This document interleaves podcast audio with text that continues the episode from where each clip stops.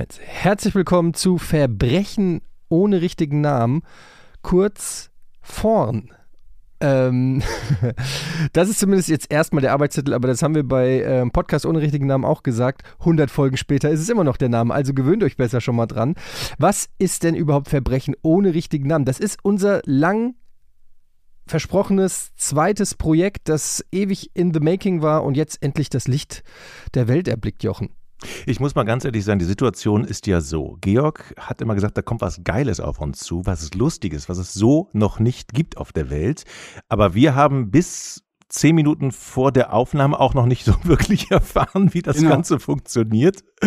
Und das soll auch so sein, nicht wahr, Georg? Ich habe euch ein bisschen im Unklaren gelassen. Nee, also es ist nichts, was, was es so auf der Welt noch nicht gibt, aber es ist zumindest im Bereich von True Crime Podcasts, und jetzt nähern wir uns auch dem, worum es geht, um Verbrechen, ähm, etwas, was es nicht so unglaublich viel gibt und auf Deutsch. Ihr werdet die Rubrik sehen, irgendwie True Crime und Comedy. Und das ist so eine Sache, die kann man mögen oder nicht mögen. Wir sagen nur gleich von Anfang an, wir nehmen die Themen insofern ernst, dass die sauber und solide recherchiert sind und die Fakten alle stimmen. Wir aber, wenn wir einen dummen Kommentar auf den Lippen haben, diesen dummen Kommentar machen. Es wird Leute geben, die werden sagen, bei so einem ernsten Thema kann ich nicht damit leben, dass jemand über irgendwas einen Scherz macht. Das verstehe ich, das ist absolut legitim, aber dann seid ihr hier falsch. So, das ist so die Grundidee erstmal von diesem Podcast, auf den ich mich persönlich schon sehr lange gefreut habe, wo ich sehr lange schon überlegt habe, ob wir das zusammen umsetzen, ob ich das irgendwie mal alleine mache. Ich hatte irgendwo andere Folgen geschrieben und letztendlich haben wir uns dazu entschieden, da ähm, wir alle ein bisschen faul sind, uns eine vierte Person an Bord zu holen, die die ganze Arbeit macht. Und wir können uns dann zurücklehnen, die Geschichte hören, die sie für uns recherchiert hat und blöd kommentieren. Und dazu geholt haben wir uns Alice. Hallo Alice. Ja, hallo, ich freue mich. Ähm, und ich habe tatsächlich fast eine Doktorarbeit über den ersten Fall geschrieben und habe dann irgendwann aufgehört zu recherchieren, weil ich dachte, so, lange können wir auch alle nicht aufnehmen. Ähm, ich freue mich auf jeden Fall, dass ähm, ich dabei bin. Okay, also ich, ich bin, ich bin Ahnung, sehr gespannt. Wird, ich bin ne? sehr gespannt. Man kann ja jetzt schon sagen, also ich kann ja mal kurz mal sagen, ich persönlich habe null Ahnung von True Crime. Ich habe, glaube ich, nur weil Georgs mal empfohlen hat, glaube ich, hier Last Pod on the Left oder sowas gehört. War das das? Ähm, hm, last Podcast on the Left. Last, last Podcast on the Left habe ich mal eine halbe Folge reingehört oder so. Aber da hört es auch dann schon auf. Ansonsten habe ich nur Bear Brook oder wie das heißt, äh, habe ich, glaube ich, die ersten drei, vier Folgen Was du mir so empfohlen hast? Ja. ja. Und damit hört mein, meine True Crime-Erfahrung auch schon auf. Dafür habe ich große Erfahrung in pietätlosen Sprüchen zur falschen Zeit. Also insofern kann ich damit dienen. Sehr gut. Ich das ist, glaube ich, die beste Voraussetzung. Ich, ich liebe mittlerweile True Crime Folgen ähm, bei Netflix oder, oder im Netz und da habe ich mich wirklich durchgebinged und deshalb bin ich ziemlich gespannt, welchen Fall ihr jetzt uns äh, präsentiert, ähm, weil so Serienmörder hoffentlich und viel Blut, viel Äxte, viele Tote, das brauche ich jetzt. Können wir mit dienen, ne? Bei dieser mhm. Folge. Ja, Alice ja, hat uns eine Geschichte Schönes mitgebracht dabei. und von mir aus können wir eigentlich direkt anfangen, oder? Gerne. Okay. Ähm, Jochen, wenn du sagst, viel Blut, viel Äxte, damit können wir auf jeden Fall dienen in dieser Folge. Wie alle schrecklichen Geschichten fängt auch diese Geschichte, die sich genauso zugetragen hat, wir recherchieren sehr, sehr gründlich, ähm, mit der Geburt eines Babys an. Und zwar wird in Bingley, das ist in West Yorkshire in England, am 2. Juni 1946 ein ganz, ganz winzig kleines, schwaches, leichtes Baby geboren, das nur 2500 Gramm wiegt. Und zwar wird es in eine der zahlreichen nordenglischen Arbeiterfamilien hineingeboren, in eine sehr, sehr damals raue Welt mit harten und von den Kriegsnöten gezeichneten Menschen, die. Ich würde sagen, so unmittelbar nach dem Krieg. Das ist ja, bestimmt eine richtig ja, schöne danach. Zeit gewesen, wenn ja. wir uns alle an die Geschichten von unseren Eltern noch erinnern. Ne? Ich muss jetzt schon also sagen, also ich liebe die Stimme von Alice. Ich höre einfach nur zu und, und vielleicht döse ich auch ein bisschen weg oder so, weil sie so ne? angenehm ist, aber Alice ist jetzt schon Wahnsinn. Es könnte auch True Crime ASMR sein für mich hier. Sehr, sehr schön. Ich kann euch auf jeden Fall schon mal sagen, Jochen und Etienne, das ist jetzt nicht wie beim Rätsel. Ihr müsst nicht so gut zuhören und werdet hinterher was gefragt. Okay, ne? sehr also gut. Ich habe schon mitgeschrieben, 1946. Yorkshire war das, ne? Und wie viel Gramm, Eddie? 2500. 2000. Ja, das ist echt klitzeklein. Das ist zweimal ein Meerschweinchen, ne? Das ist nicht so ganz viel. Es wird hinterher noch wichtig, glaube ich. Mhm. Das wird von daher wichtig, weil dieses Baby größer wird und Dinge tut. Ähm, jetzt zur Zeit ist es der Erstgeborene in Yorkshire und äh, Jochen, du warst doch mal in England. Warst du mal in Yorkshire? Äh, nee, ich habe in London mal ein halbes Jahr gewohnt. Ah, sehr schön, ja. Also Yorkshire ist ähm, ähm, im Norden Englands und ähm, ist eine sehr, sehr traditionelle Gra Grafschaft nach wie vor. Also ähm, ich könnte jetzt sagen, an was das alles grenzt, das ist alles furchtbar schwierig auszusprechen und man hört sich an wie nach einem Loriot-Sketch, wenn man irgendwas Englisches vorlesen muss. Ähm, die Grafschaft Yorkshire ähm, wurde zwar als Grafschaftsverwaltung in den 70er Jahren abgeschafft, ähm, aber West Yorkshire existiert auch weiterhin rechtlich als zeremonielle Grafschaft. Das wird später nochmal wichtig, weil dann irgendwann die Polizeizuständigkeiten eine Rolle spielen.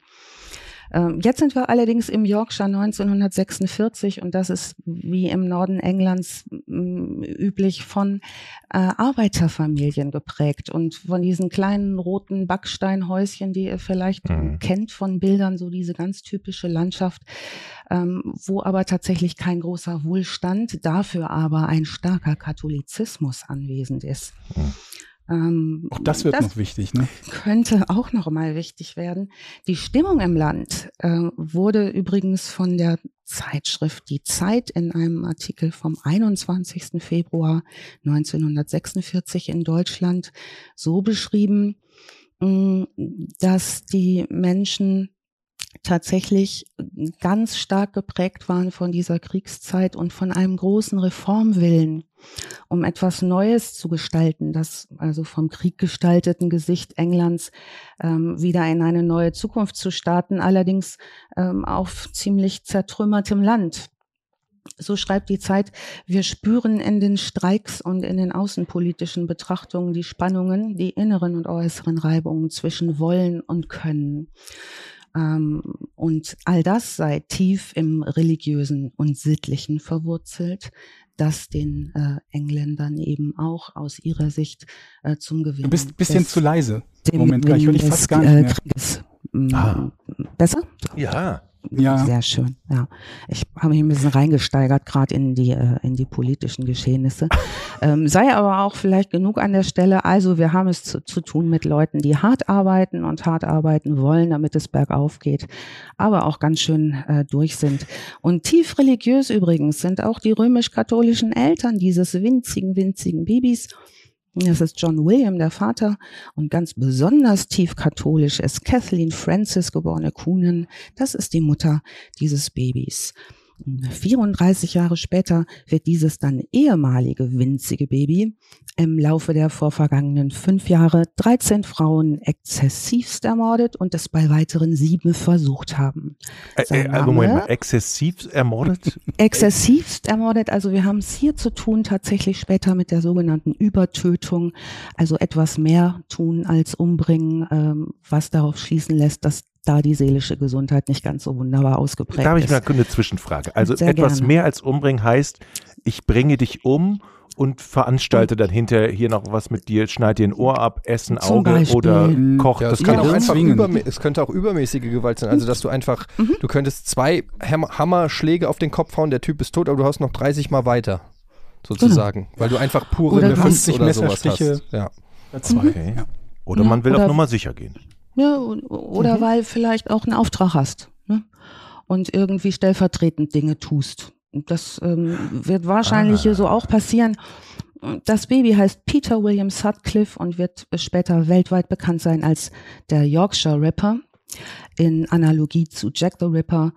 Ähm, und auch er wird einer der brutalsten und jahrelang unentdeckten Serienmörder Englands, dessen Verbrechen 1981 übrigens dazu führten, dass eine aufgebrachte Menschenmenge vor dem sehr berühmten Londoner Gericht Old Bailey, vielleicht kennst du das Jochen, bist du schon mal vorbeigelaufen äh, dort, nein am ersten Tag des Prozesses die äh, Wiedereinführung der Todesstrafe durch Erhängen forderte. Also die Leute waren sauer und ähm, ja, das Old Bailey, also man kennt es vielleicht von Bildern oder so, das ist der offizielle zentrale Strafgerichtshof der Central Criminal Court. Mhm. Und den gibt's auch schon ein bisschen länger, wie das allermeiste in London. Also das dort tragende Krongericht, englisch The Crown Court, verhandelt nur die bedeutenden Kriminalfälle des Vereinigten Königreiches. Äh, kann man schon mal daran äh, ein bisschen sehen, ne, was da so los war mit ähm, unserem Hauptdarsteller heute.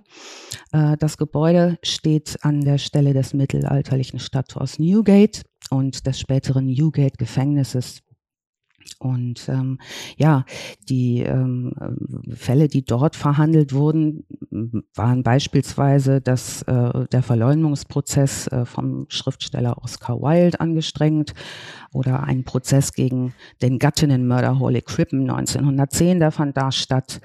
Der Prozess gegen die Suffragette Emmeline Pankhurst im Jahr 1913. Also da war eine Menge los und auch dort wurde dann später gegen unser ehemals schmächtiges kleines Baby, das ja gerade erst geboren ist, in Yorkshire ermittelt. Mhm. Vielleicht, Eddie, du bist doch Comic-Fan, ne? Ja, durchaus, ja. Ist, ist dir da das Old Bailey mal untergekommen? Old Bailey? Mhm.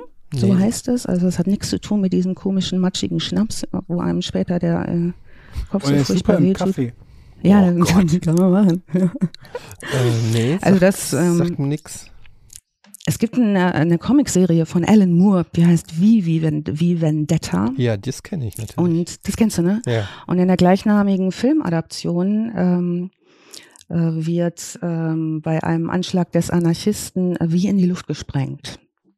Und in einem Comic beginnt wieder eine ausgedehnte einseitige Unterhaltung mit der Statue der Justitia. Die steht auf dem Dach von dem Old Bailey. Ah. Und er gesteht äh, Justitia seine Liebe und beschuldigt sie aber der Hurerei mit der faschistischen Regierung und erzählt ihr von seiner neuen Geliebten, der Anarchie. Was du jetzt schon geschafft hast, in den letzten äh, 15 Minuten hat mein Geschichtslehrer innerhalb von sechs Jahren nicht geschafft. Ich habe, glaube ich, jetzt schon mehr gelernt.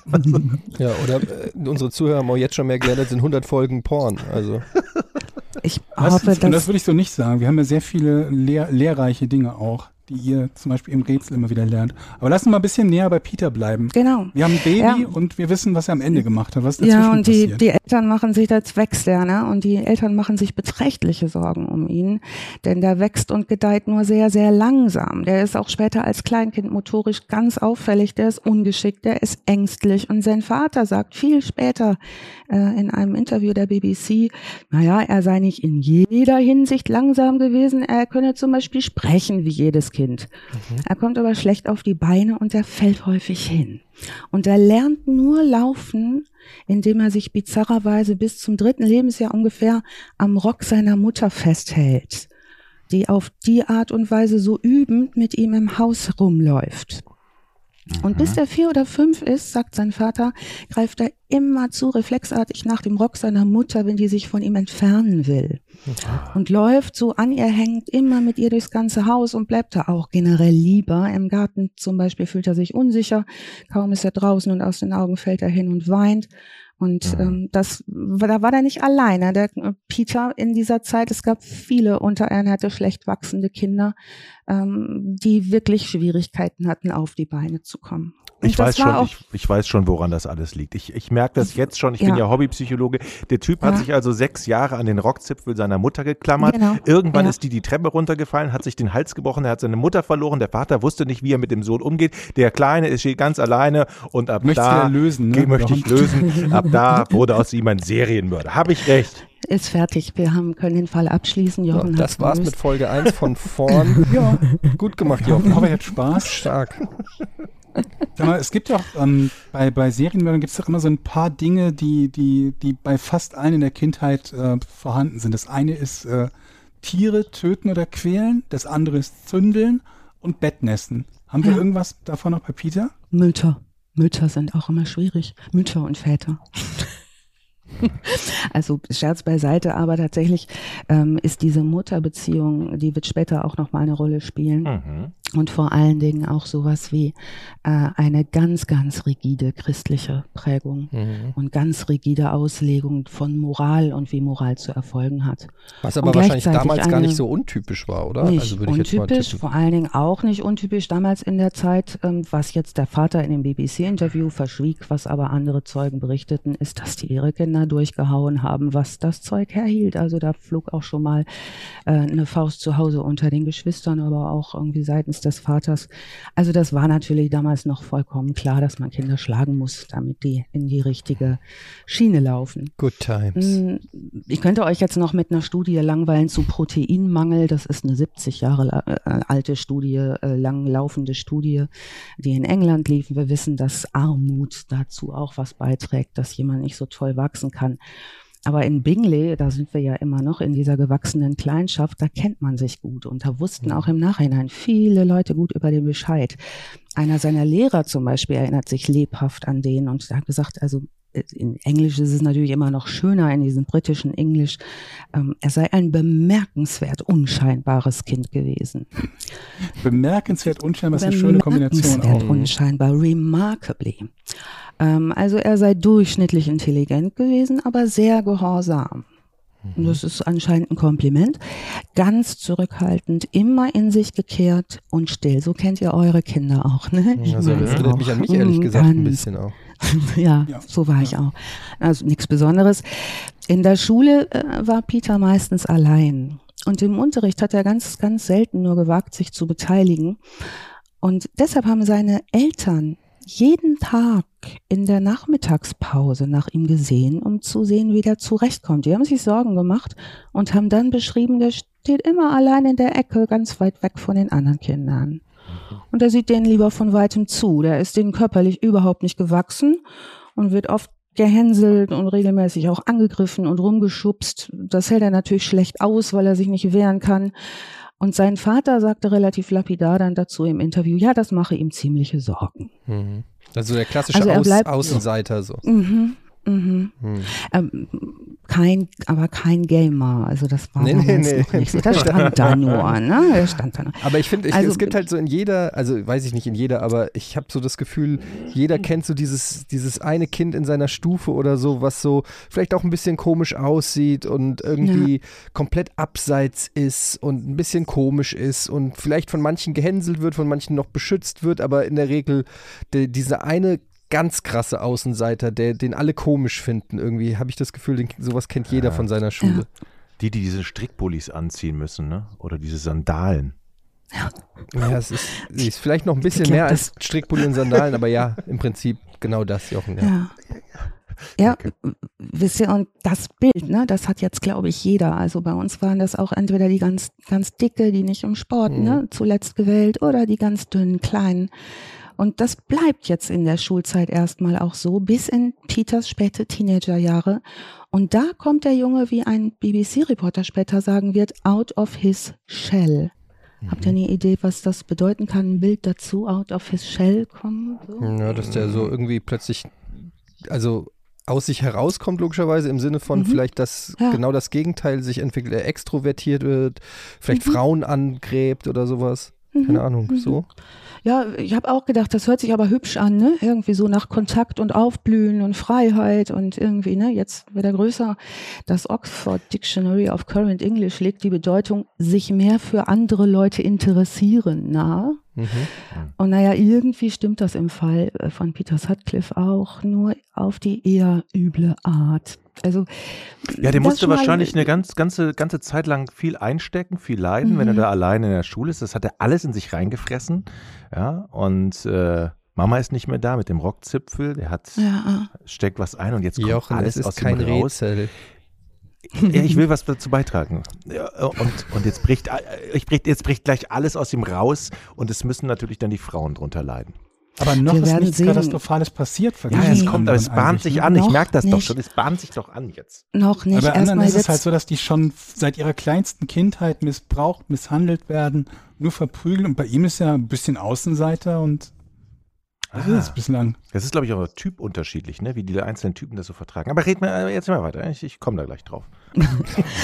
ja, also, ähm, das schmale, blasse Kind verlässt die Schule, nimmt ein paar Gelegenheitsjobs an und fängt an, sich für sein Aussehen zu interessieren. Und da wird er so in den späten Anfang der 60er wird er so ein Teddyboy und legt sich das entsprechende Äußere zu. Kennt ihr Teddy Boys Nee, und wie die aussahen? Frisuren, Outfits, Verhalten, Musik.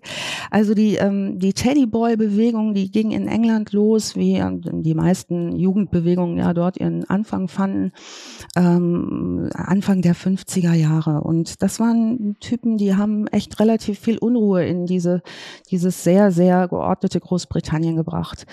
Ähm, die Teddys brechen mit allen Konventionen, die Großbritannien bis dahin ausgemacht hat. Also die ähm, kleiden sich Trinken keinen relativ. Bitte, die trinken zum Beispiel keinen Nee, Tee. kein Tee. Ja, Anarchie. genau, da, da, da geht's schon Tee. los. Was? Ne? Also das, ähm, ich halte euch keinen langen Vortrag über Jugendsubkultur in England, aber die ähm, allein, allein die Outfits, die lehnten sich so an an diesen Edwardian-Style, ne, mit Samtjacketts und diesen Creeps-Schuhen, hochgekrempelte Anzughosen. Das war natürlich ein totaler Skandal in den 50er Jahren und ganz, ganz besonders auffällig irre, irre Frisuren mit sehr viel Gel und gescheitelte Tollen.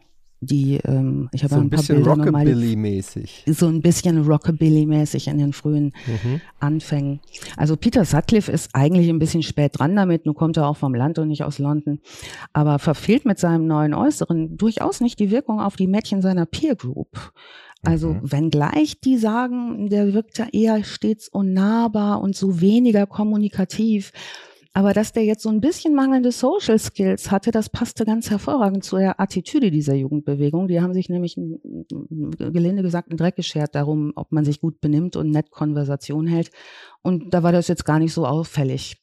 Und weil Peter sich bisher noch weitestgehend freundlich verhält und nur in Ausnahmefällen, ähm, zum Beispiel wenn er abgelehnt wird durch Mädchen oder gleichzeitig zu viel getrunken hat, affektgesteuert agiert, misst niemand diesem Verhalten zu große Bedeutung zu. Ähm, und jetzt parallel zu seinem Coming out of his shell ähm, und seiner größeren Körperkraft ähm, nimmt Peter nach einigen anderen Hilfsarbeiterjobs einen Job an, der ihm ganz besonders gut gefällt. Und jetzt könnt ihr raten, was das wohl für einer sein Metzger. könnte. Ich sag Let's Player. Fast. Twitch-Streamer. Er Metzger. fängt, Metzger ist ziemlich nah dran, Jochen.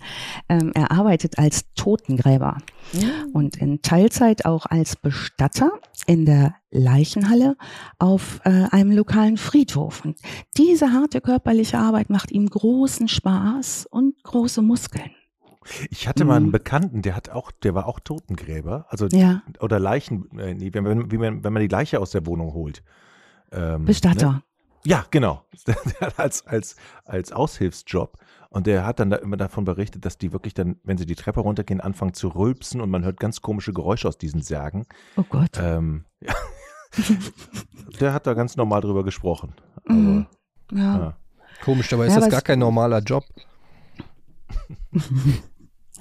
Ja, und Mick Sutcliffe, sein, sein jüngerer Bruder, der hat ihn später beschrieben, vor allen Dingen in dieser Zeit, als sehr, sehr ausdauernd. Und er hätte so einen langen, langen Atem gehabt und er sei körperlich sehr, sehr, sehr fit gewesen. Also sein Bruder, der redet auch so ein relativ einfaches Englisch und sagt immer, he had very, very much oxygen. und ähm, er hätte überdurchschnittlich Kommt er denn da drauf, der Bruder? können. Der hat richtig auf die Mappe gekriegt, weil er gesagt hat, der ist viel kleiner und leichter als ich, aber ist viel wendiger und kann viel härter zuschlagen. Und dieses äh, Interview fand ich, das war ein BBC-Interview mit dem Bruder, das fand ich besonders spannend, weil ich dachte auch so, ja klar, man haut sich ja auch wahnsinnig gerne auf die Mappe gegenseitig als Brüder, das ist wohl so dann. Aber Ja, England, und wir- naja, und das war Passt. wahrscheinlich ne, normales an Raufereien und der Vater war ja wohl auch nicht so ganz ohne in diesem Haushalt, den es ja dann noch gab. Ja, jetzt ist aber Peter Sutcliffe tief traurig und enttäuscht, der wird nämlich gefeuert aus seinem Job, weil er aus Sicht seiner Arbeitgeber auf dem Friedhof und in der Leichenhalle viel zu langsam arbeitet. Der er hält sich zu lange ja, auf. hm der bleibt da irgendwie und buddelt nochmal und muss er nochmal in die Leichenhalle. Ähm, also er ist vollkommen fertig, als er diesen Job verliert, den er sehr, sehr gerne gemacht hat und heiratet in dieser Zeit. Wir sind mittlerweile 1974 seine langjährige Bekannte Sonja Sturma. Nachbarn und Bekannten berichten, er werde in, werde in dieser Zeit häufiger als zuvor und regelmäßiger hinter dem Steuer seines Autos im Rotlichtviertel Bedfords gesehen. Und dieses Curbcrawling, also als potenzieller Freier oder Spanner unterwegs sein auf dem Autostrich, das praktizierte er auch, so Zeugen später, in der Nacht vor seiner Hochzeit mit Sonja. Ähm, und da wird ihm auch parallel noch Romantisch. eine Affäre mit Mhm, guter Typ, ne? Ja, und Sonja blieb wohl zu Hause. Also die hat's jedenfalls nicht mitgekriegt. Jetzt ist Wissen er ja kein Totengräber mehr. Wissen wir Sorry? überhaupt irgendwas von seinen Beziehungen? Weil wir wissen, dass er ein Kind war Nichts. und jetzt hat er geheiratet. Dazwischen haben wir nichts Mhm. irgendwie Freundinnen, Nö, Partnerinnen Nö da hat er sich anscheinend Eine- nicht festgelegt. geheiratet. Die Aussage zu Sonja ist, er kannte sie acht Jahre vorher und sie waren Bekannte. Whatever that Also noch nicht means. mal wirklich Jugendliebe, sondern die kannten sich halt und dann Genau. heiratet er sie, aber Ja. pflegt parallel auch so ein bisschen auf dem Strich sich umzuschauen. Da das Gefühl drängt sich einem auf und die Tatsachen sprechen auch dafür. Äh, Peter nimmt jetzt also, weil er kein Totengräber mehr sein darf, einen Job als Lkw-Fahrer an und baut sein Interesse für schnelle Autos aus. Er wird auch gleichzeitig Stammkunde im lokalen Pub Royal Standard. Der Royal Standard Pub ist in der Nähe der Lump Lane. Das ist das lokale Rotlichtviertel in Bedford. Was ein Zufall und trifft dort seine ehemaligen Totengräberkollegen zum Trinken. Laurie Ashton, einer seiner ehemaligen Totengräberkollegen und Saufkumpanen, berichtet später der BBC, als einmal jemand aus Versehen ein Glas vom Tisch fällt, schlägt Peter ihm deswegen unkommentiert ein volles Glas Bier ins Gesicht. Das erinnert mich so ein bisschen an Trainspotting, ne? Der Mhm. eine Typ, der da durchdreht. Ja, relativ wortkarg wohl dabei. Ein anderes Mal, sagt sein Kumpel, verliert er die Beherrschung, als ein 16-jähriges Mädchen nicht auf seine Avancen eingeht. Der dreht er den Arm um. 16. Mhm. Also wir haben es ja auch häufig mit jüngeren Mädchen zu tun und die ähm, werden wir gleich nochmal drauf kommen. Ähm, der die scheint nicht oft die Beherrschung zu verlieren, aber wenn es passiert, wenn, ist es ganz richtig. offenbar ja beeindruckend. Ne? Und ein anderes Mal berichtet ein anderer äh, verstörter Zeuge, sei er in die Kneipe gekommen und hätte ganz stolz erzählt, er hätte eine Prostituierte geschlagen und zwar mit einem Stein, den er in einer Socke geschleudert hat. What? Das sind Das sind so Geschichten, die mit denen geht man in die Bar. Offenbar. Ich habe gerade eine Nutte mit einem Stein gehauen. Ja, in einem Socken. Ja gut, aber er redet ja sonst nicht viel. Dann ist das Ja. vielleicht seine Geschichte, das ist so ein bisschen wie ein Podcast dann auch. Mit dem Rest. Ja. Aber das war jetzt auch nicht du- so, so dass, dass jemand gesagt hat, okay, mit dir gehe ich jetzt mal zur Polizei. Das war wahrscheinlich Nee. dann so im Englischen so, Mhm. ja gut, macht man Mhm. aber nicht, ne? Ja, so ein bisschen strange, ne? Und man, naja, ihr kennt das vielleicht auch aus Kleinstädten, man mischt sich halt auch nicht so ein, ne? Und da wird halt vielleicht auch mal schnell gesagt, ja, das ist der Karl-Heinz, so, wenn der drei Schnaps hat, ne? Das hat er wahrscheinlich gar nicht gemacht. So. Ah, okay, verstehe. Ähm, Äh, hast du Infos dazu gefunden, wie es mit der gesetzlichen Lage in Sachen Prostitution in den 70ern in England aussieht? Naja, in einer relativ katholischen Stadt, diese, hast du was dazu an Zahlen gefunden? Die moralische Ja, Haltung war natürlich Also relativ moralisch ist klar das in der katastrophal, Zeit. aber Ne? Absolut. ich meine, es ist, es ist so, dass zumindest Straßenprostitution verboten war.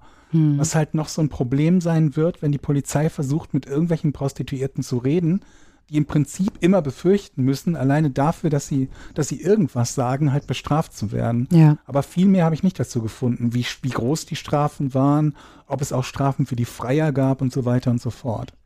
Ja.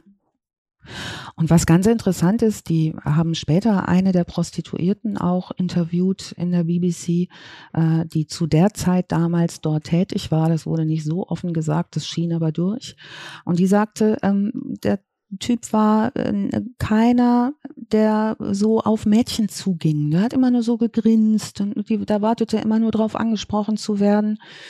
Und das hat wohl mit den ortsansässigen Mädchen nicht so gut funktioniert. Ähm, Das hat auch Das, übrigens mit den ähm, ortsansässigen Mädchen in Frankfurt auch nicht gut funktioniert. Habe nicht Einfach dazu in zu hoffen, dass die einen In ansprechen. den 90ern ungefähr war das in Frankfurt, das war auch nicht eine sehr gute Taktik. Es hat übrigens auch nicht in Düsseldorf funktioniert, einfach dazustehen und zu, zu denken, die Mädchen kommen auf einen zu. Ja, äh, genau. Und es hat übrigens auch nicht funktioniert, sie anzusprechen. Das hat auch nicht funktioniert. Das nur mal so nebenbei. Hast du es mal mit einem Stein in der Socke versucht?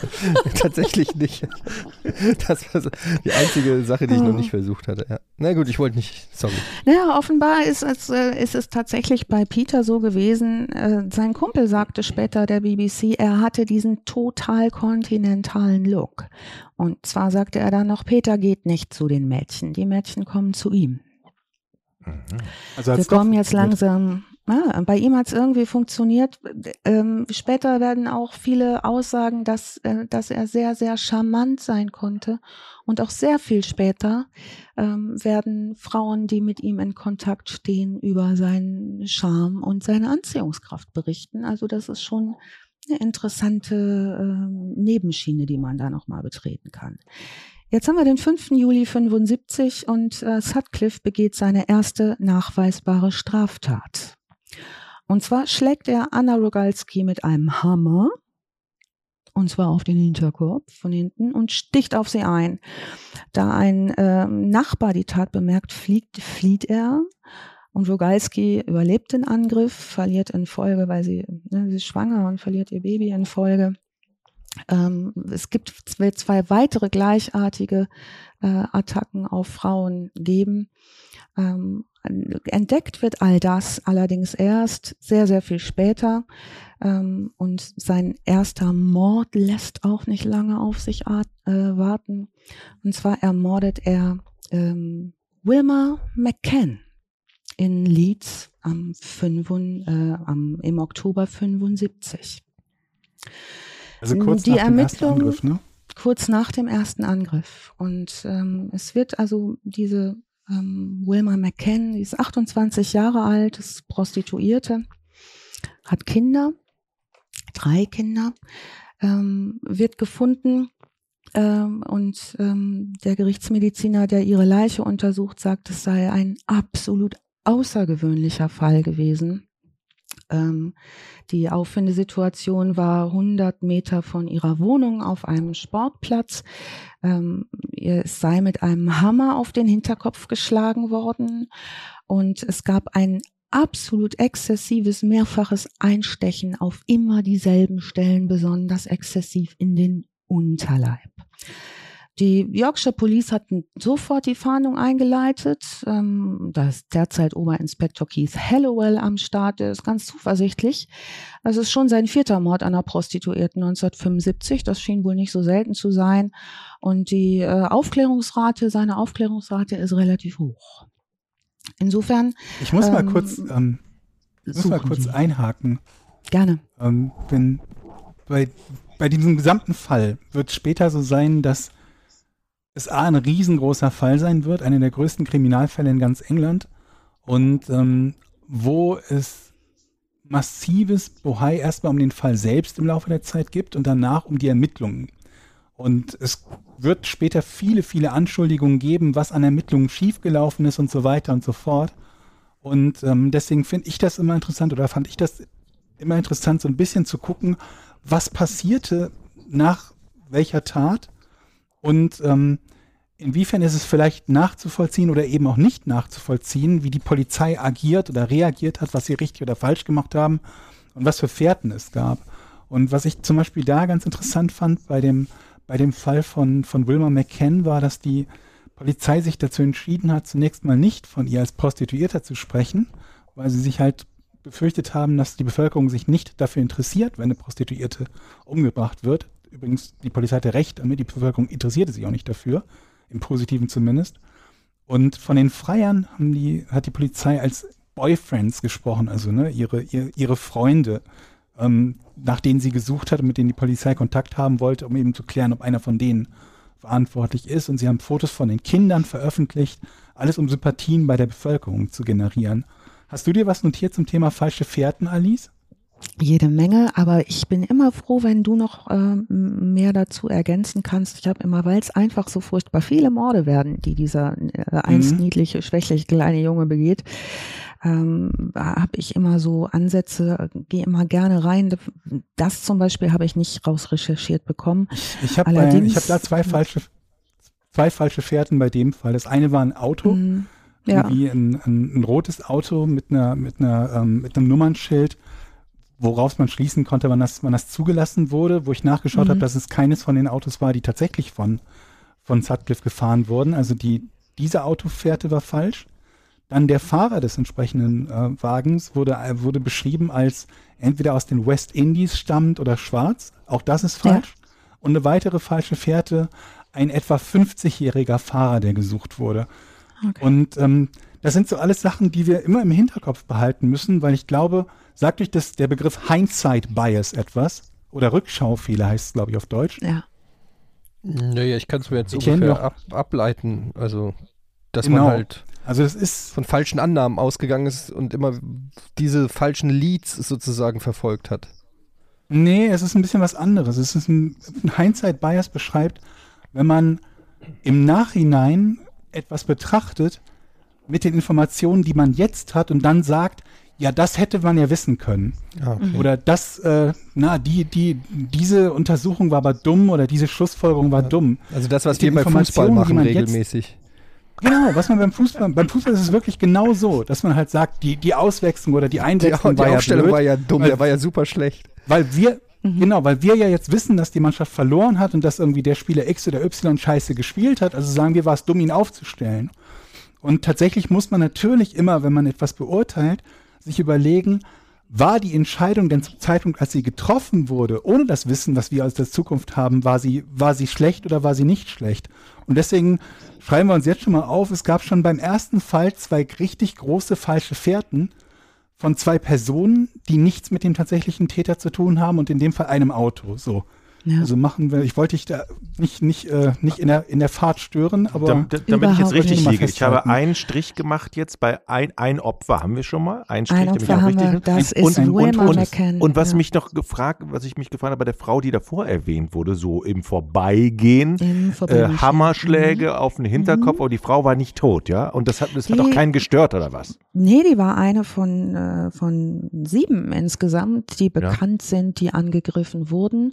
Okay. Ähm, das ist nicht weiter verfolgt worden. Ich hab zehn wenn, Georg, auf- wenn du dazu noch was hast. Echt? Hast du mehr? Georg hat drei mehr. Vielleicht habe ich falsch nachgeguckt. Also ich glaube, ich habe insgesamt, da wurde geschrieben von, von 13 Opfern, die ums Leben gekommen sind und 10, die es Ja. überlebt haben, aber vielleicht habe ich es auch falsch in Erinnerung. Okay. Ja, also die, was natürlich später interessant wird, sind die Aussagen derer, die es überlebt haben, die auch im Laufe der Ermittlungen nicht gehört wurden, obwohl sie gesprochen haben, ähm, beziehungsweise deren Aussagen nicht ernst genommen wurden oder ne, wir gucken noch mal, was auch dazu habe ich noch viel. Kommen wir, kommen wir Ja. dann bei den, bei den, den nächsten. Fällen noch zu. Es geht nämlich weiter. Kaum drei Monate später, am, äh, im Januar 76, wird in Leeds die 42-jährige Emily Jackson gefunden. Und äh, zwar äh, auch sie eine Prostituierte und auch sie getötet nach dem gleichen Muster, die Schläge mit dem Hammer auf den Hinterkopf, die Stiche in den Unterleib. Und diesmal ähm, merken die Ermittler, ist es wohl sehr gewalttätig zugegangen, noch gewalttätiger als vorher, denn offenbar hat, wie wir wissen ja, wer es war, äh, der Täter, ähm, den mit seinem Stiefel derart auf ihr Bein eingetreten, dass ein Stiefelabdruck in ihrem Bein blieb und die Fußabdrücke seines Stiefels auch im Boden zu finden waren. Und damals 1976 war, ne, Fußspuren konnte man schon mal ganz gut aufnehmen, DNA und sowas ja noch nicht. Aber die Spur äh, der Arbeitsschuhe Größe 40,5 ließ die Ermittler darauf schließen, dass sie es offenbar mit einer Person aus dem Arbeitermilieu zu tun haben. Denn Menschen, die nicht im Arbeitermilieu tätig waren, trugen solche Schuhe in der Regel nicht. Also das war eine Spur, die weiter verfolgt wurde. Ähm, Und dann, ähm, ja, lief die Ermittlung weiter, aber relativ erfolglos und da tauchte auch ein Jahr gar keine weitere Leiche auf. Das versendete Ich habe noch sich ein so bisschen was zu Emily übrigens. Gerne. Und zwar bei Emily, also erstmal die, Emily war, war verheiratet zu dem Zeitpunkt und die hatten irgendwie, glaube ich, drei, drei Kinder oder so, drei oder vier Kinder.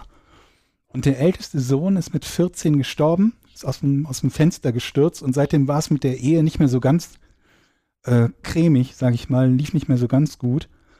Und ähm, dann gibt es unterschiedliche Informationen dazu, wie sie zu Prostitution gekommen ist. Eine Variante, die ich gelesen habe, war, dass ihr Mann sie dazu genötigt haben soll. Ähm, die andere Variante ist die, dass die gute Frau halt einen, einen ordentlichen äh, Appetit entwickelt hat, sage ich mal so. Und das gemacht hat aus Spaß an der Freude und nebenbei noch, um sich, um sich die Haushaltskasse oder um die Haushaltskasse aufzubessern. Und ähm, die haben, hat mit ihrem Mann zusammen, glaube ich, noch, oder der, der Mann hat irgendwie ein, ich weiß gar nicht mehr, was für eine Art von Geschäft betrieben. Und sie ist jedenfalls mit dem Firmenwagen als Prostituierte durch die Gegend gefahren, wo dann auch Spuren genommen wurden. Ähm, mit ihr, als sie getötet wurde, wurde zum ersten Mal von Callgirl-Mörder gesprochen. Also da wurde zum ersten Mal von der Polizei gesagt, dass es sich um äh, Prostituierte gehandelt hat und der Fall auch in Verbindung gebracht zu dem anderen. Also die beiden sind verknüpft worden, die beiden Morde. Richtigerweise muss man sagen. Es gab direkt wieder eine falsche Fährte, wieder ein falsches Auto, nämlich ein Land Rover, der gesehen wurde und wo überprüft wurde. Die nächste falsche Fährte war ein Transit, also ein äh, Ford Transit Van, Alleine da sind über 300 Besitzer von solchen Wagen überprüft worden ohne Ergebnis. Und der Fußabdruck, der genommen wurde, als Folge dessen gab es die Anweisung, alle festgenommenen Männer, die in einem Handwerksberuf arbeiten und Arbeitsschuhe tragen, einer Befragung zu unterziehen. Und damit wurden im Laufe des Falles 11.000 Menschen befragt, alleine wegen dieser Fährte mit dem Arbeitsschuh. Wenn du, wenn du sagst befragt, äh, heißt das einfach, haben sie es gemacht? Und dann sagen 11.000 Leute nein. Ja, also es, es gibt halt irgendwie, der, es gibt halt unterschiedliche, unterschiedliche Formulierungen mit Untersuchung und dann gibt es Interview, was natürlich nicht so, wie wir es kennen, Interview ist mit einem Prominenten, sondern halt eben eine Befragung im, im kriminalistischen Sinne. Aber ich glaube, da muss man dann nochmal unterscheiden, ob derjenige verdächtigt wird oder nicht verdächtigt äh, wird, weil das auch wiederum unterschiedliche Rechte für denjenigen bedeutet, ob er die Aussage verweigern kann und so weiter und so fort. Also es ist mit 11.000 Leuten gesprochen worden. Wie viel, weiß ich nicht. Die Information habe ich nicht. Aber ihr merkt jetzt schon, es sind zwei Fälle gewesen. Wir haben schon jetzt vier Autos, allesamt falsch. Zwei falsche Personen, die verdächtigt worden sind.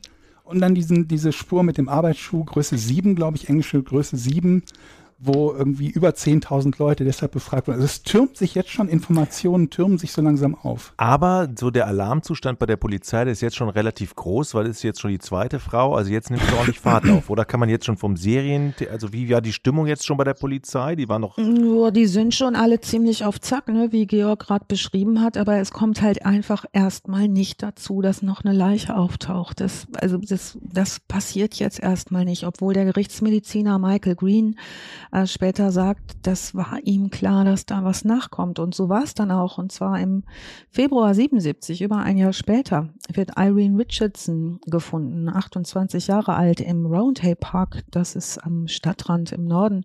Ist übrigens einer der größten Stadtparks Europas mit 2,8 Quadratkilometer und äh, jährlich bis zu einer Million Besucher. Also das ist ein großer, großer Park. Ähm, das Muster ist wieder das gleiche. Ne? Hammer, Hinterkopf, Unterleib, total oft zugestochen. Ab jetzt ist klar, wir haben es mit einer Serie zu tun. Und das ist auch der Polizei klar.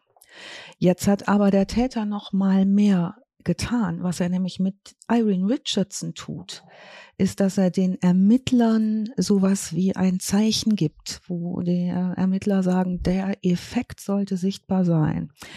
Der arrangiert die Leiche zwei bis dreimal neu hin, bis sie so liegt, dass es auch richtig schrecklich aussieht ähm, und äh, stellt zum Beispiel ihre Stiefel akribisch und Kleidungsstücke, legt er akribisch neben die Leiche und den Inhalt ihrer Handtasche. Sie finden als Spur äh, Reifenabdrücke eines Autos und Georg hat gerade schon erzählt, was da so losermittelt wird, wie viele Leute befragt werden, geht weiter. Diese Reifenprofile passen auf 100 Wagenmodelle, die theoretisch diese Reifen benutzen könnten und so werden 30.000 Menschen kontaktiert, die möglicherweise diesen Reifen an ihrem Auto haben. Ich mache einen ganz kurzen Rückblick auf die Zeit 18 Monate vorher, und zwar vor dem ersten Mord. Georg hat eben schon gesagt, es gab Frauen, die das überlebt haben. Und so gab es im August 75 einen Überfall auf ein Mädchen namens Tracy Brown. Die war 14 Jahre alt. Und die berichtet später, sie ist abends nach Hause gegangen ähm, und hat sich mm, unterhalten mit einem freundlichen Mann länger auf der Straße im Dunkeln. Er war ganz freundlich, sie total angstfrei war sie, hat keinerlei Gefahr verspürt, hat sich locker freundlich mit ihm unterhalten, hat dann einen Schlag auf den Kopf bekommen, ist gestürzt, wurde bewusstlos, wachte wieder auf und sagte selbst, sie war panikfrei, weil der so in Ordnung mit ihr war irgendwie. War, hat immer nur gesagt, hör auf, bitte, hör auf, hör auf. Der schlug auf sie ein, wurde dann durch ein Auto gestört, sie wurde bewusstlos und er ist geflüchtet. Die hat eine Täterbeschreibung abgegeben und ein Phantombild. Und ähm, das wird später nochmal eine Rolle spielen, dieses Phantombild, das sie erstellen konnte, weil sie sich so lange mit ihm unterhalten hat. Ähm, da gibt es keine Verbindung, es sei denn, Georg, du hast was gefunden zu diesen Morden, diesen dreien, die bisher passiert sind. Da kommt niemand drauf. Ähm, ja, das sind noch mehrere, so. wo keiner drauf kommt. Zwischen ja. den beiden Morden, die wir zuletzt hatten, gibt es noch Marcella Claxton, die angegriffen, aber ja. nicht getötet wurde. Wo die Polizei halt auch nicht davon ausgeht, dass ähm, diese Verbrechen zusammengehören. Zum einen, weil die keine Stich- oder Schnittverletzungen hat wie die anderen Opfer eigentlich nur, weil er nicht dazu gekommen ist. Und zum Zweiten nehme ich zumindest an, dass das auch eine Rolle gespielt hat, weil sie schwarz ist. Und die bisherigen Opfer das nicht waren und es halt üblicherweise bei solchen Serienkillern so ist, dass sie halt meistens zumindest ähm, Angehöriger ihrer eigenen und dann eben auch eben der gleichen Hautfarbe angreifen und töten. Also es ist sehr, sehr selten, dass es gemischt ist. Die wird halt auch nicht äh, ihm zugeordnet und das ist so ein, so ein Ding, was halt im, im Laufe der Zeit häufiger mal passiert, dass die Polizei sich nicht sicher ist, wer ist diesem Täter zuzuordnen und dementsprechend auch, welche Informationen, die ein, die ein Opfer gegeben hat, beschreiben denn tatsächlich den richtigen Täter, diesen Yorkshire Ripper oder möglicherweise einen Trittbettfahrer oder jemanden, der gar nichts damit zu tun hat, der halt nur einfach einen ähnlichen Angriff verübt hat. Also es wird äh, weiter gefahndet. Wir sind im, äh, bei, der letzt, bei den letzten Toten gefundenen sind wir im Februar 77, jetzt sind wir im April 77 und es wird gefunden Patricia Atkinson, 32, in Bradford.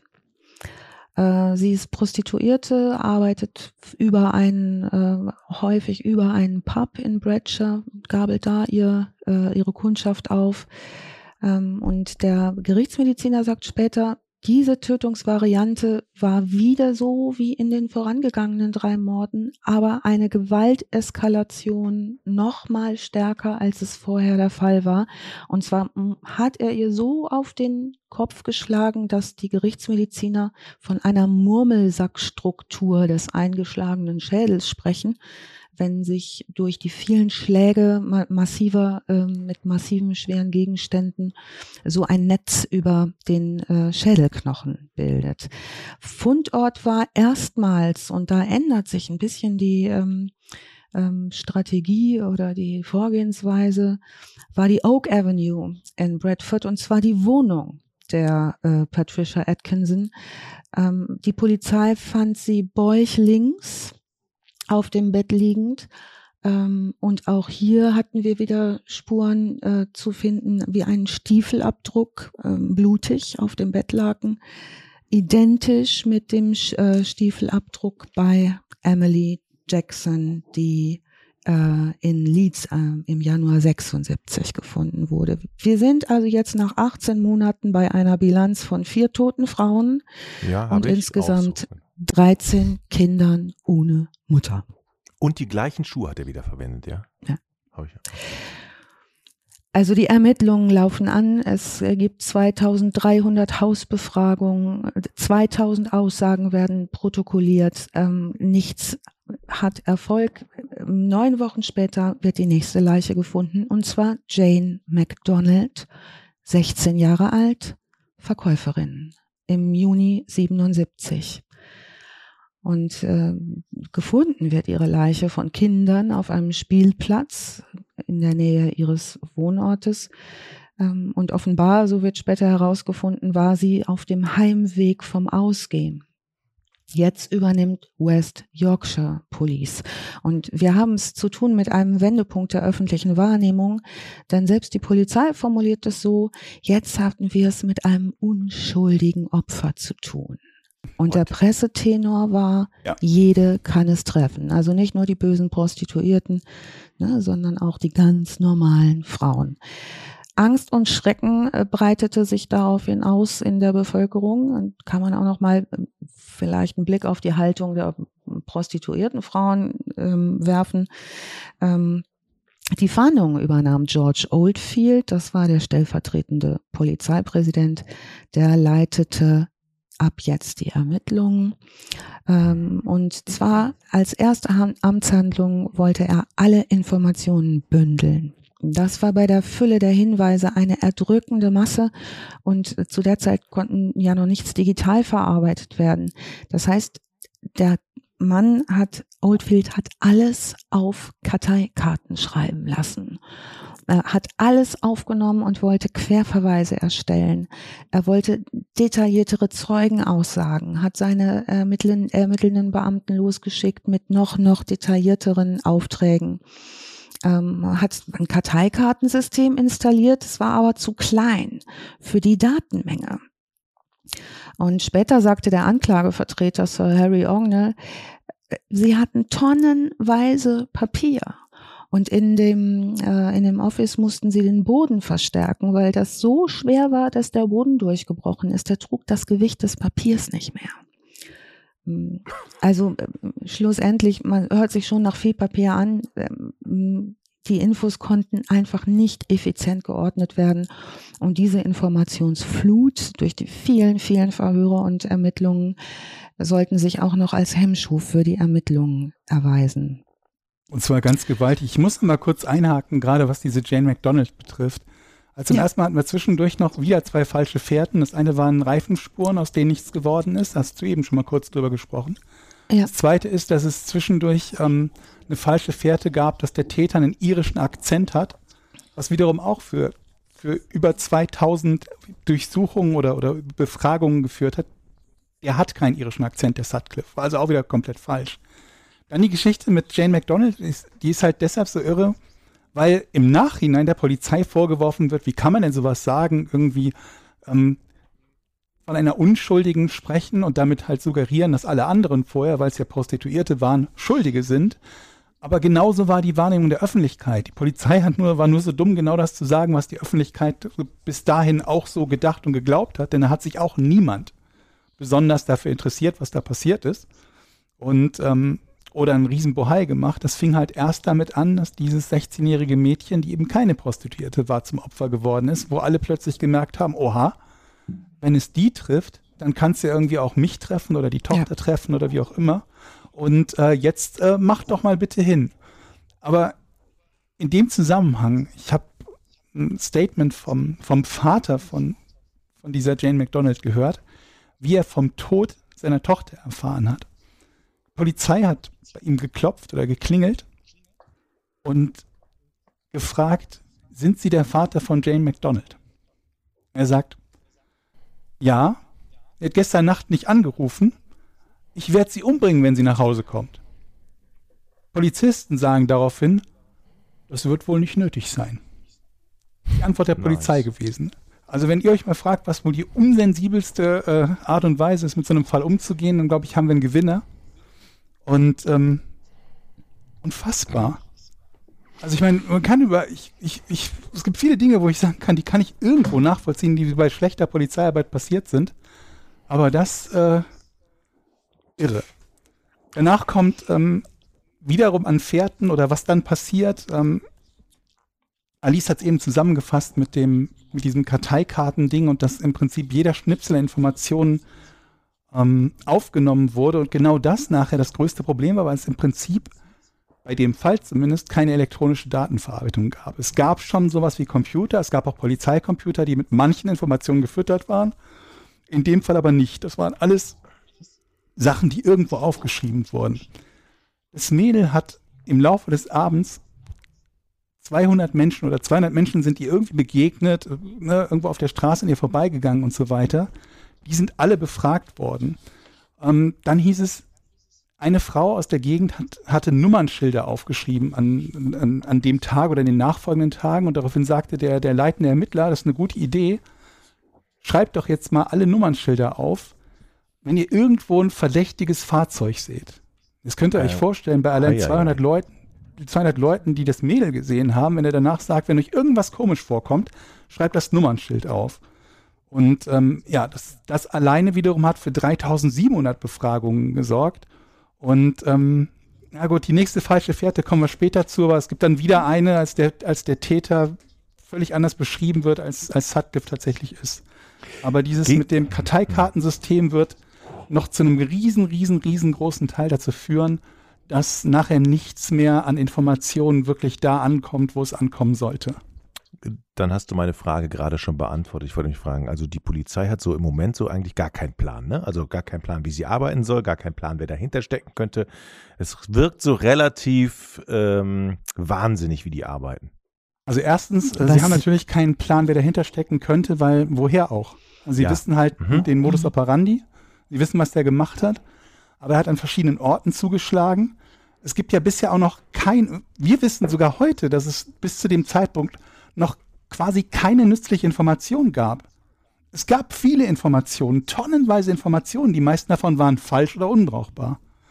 Und, Und ja, was, was die Polizei halt gemacht hat, ist, ja. Was wir im Verlauf was auch lernen werden, ist, dass über den Fall die ähm, einige neue äh, Ermittlungsmethoden entwickelt werden. Ne? Also es darf man auch nicht vergessen, dass wir uns in den 70ern bewegen. Das ist ordentlich lange her. Da war auch noch nicht ähm, der Standard in den Ermittlungen so angelegt über solche Fälle.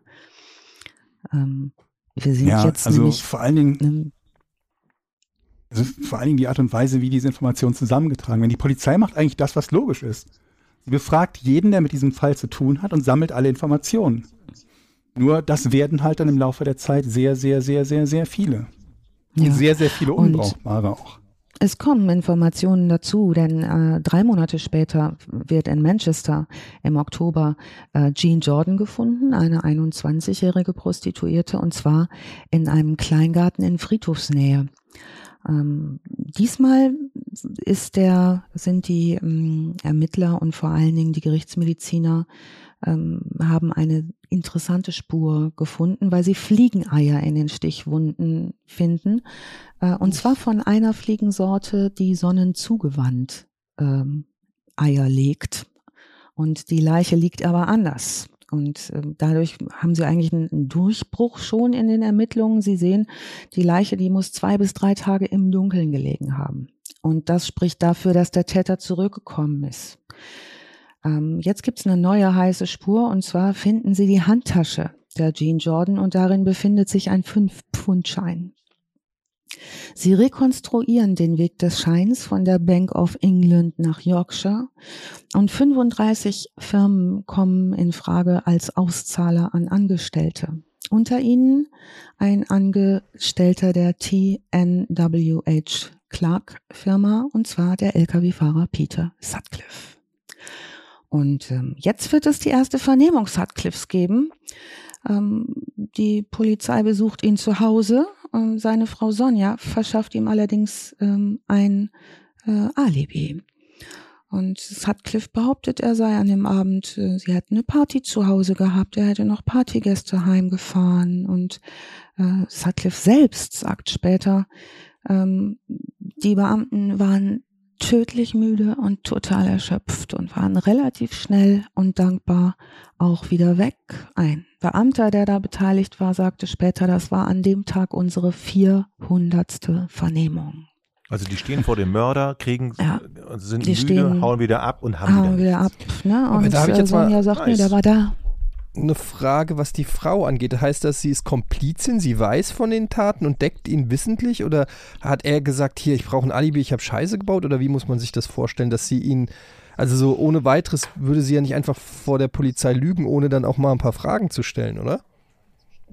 Ja, und das, ähm, diese Frage haben sich Leute ja auch später dann gestellt. Die Frau ist tatsächlich auch noch lange bei ihm geblieben, nachdem er dann irgendwann doch gefasst wurde. Ähm, aber auch da gibt es einen tief religiösen Hintergrund und sowas wie fast eine, ja, ähm, große, mm, also die im Prinzip, klar, Etienne müsste man von Komplizenschaft sprechen, die hält einfach das Maul. Und die Aber wird sie ihre Gründe äh, haben. Ne, mir geht es einfach nur darum, ob wie sehr weiß sie, was ihr Mann überhaupt gemacht hat. Nach ihren Aussagen später wusste sie nichts Mhm. und hat Okay. hingenommen, dass ihr Mann Kneipengänger war und als Lkw-Fahrer sowieso viel unterwegs und so. Mhm. Ähm, Ich habe übrigens naja, auch nach der auch Info immer, ne? gesucht, weil ich mich das auch gefragt hat. Ja, Aber eine richtig Ja. gute Info gibt es nicht. Es gibt nur später, wenn er festgenommen wird, ähm, legt er großen Wert darauf, dass er derjenige ist, der, der das seiner Frau mitteilt, weswegen er festgenommen wurde und so weiter und so fort. Von daher würde ich davon ausgehen, dass sie ihm zwar das Alibi gegeben hat, obwohl er eigentlich keins hätte haben können, aber noch nicht in dem Wissen, was er tatsächlich gemacht hat. Und was diese Geschichte wieder mit den, mit den, mit der, mit der 5-Pfund-Note oder mit, der, mit dem 5-Pfund-Schein betrifft, das ist halt zum ersten Mal eine im Prinzip richtige Fährte, wo man sich halt auch fragen muss, wie verlässlich oder sinnvoll war die zu dem Zeitpunkt.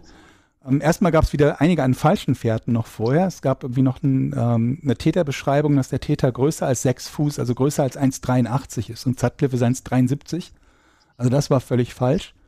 Und dann wieder ähm, falsche Fährten, was die Marke bzw. Art des Autos ähm, betrifft, das zur Folge hatte, dass 300 Polizisten ähm, 55.000 Autos ohne Erfolg überprüften und insgesamt der, der Zählerstand für die Autos auf 101.000 angesprungen ist zu dem Zeitpunkt. Also zu dem Zeitpunkt haben sie schon über 100.000 Autos über, überprüft, was nochmal einmal mehr so ein bisschen ins Gedächtnis rufen sollte, wie das halt aussieht, wie du eben beschrieben hast, wenn die, wenn die Polizisten dann halt so eine Standardbefragung aus ihrer Sicht machen.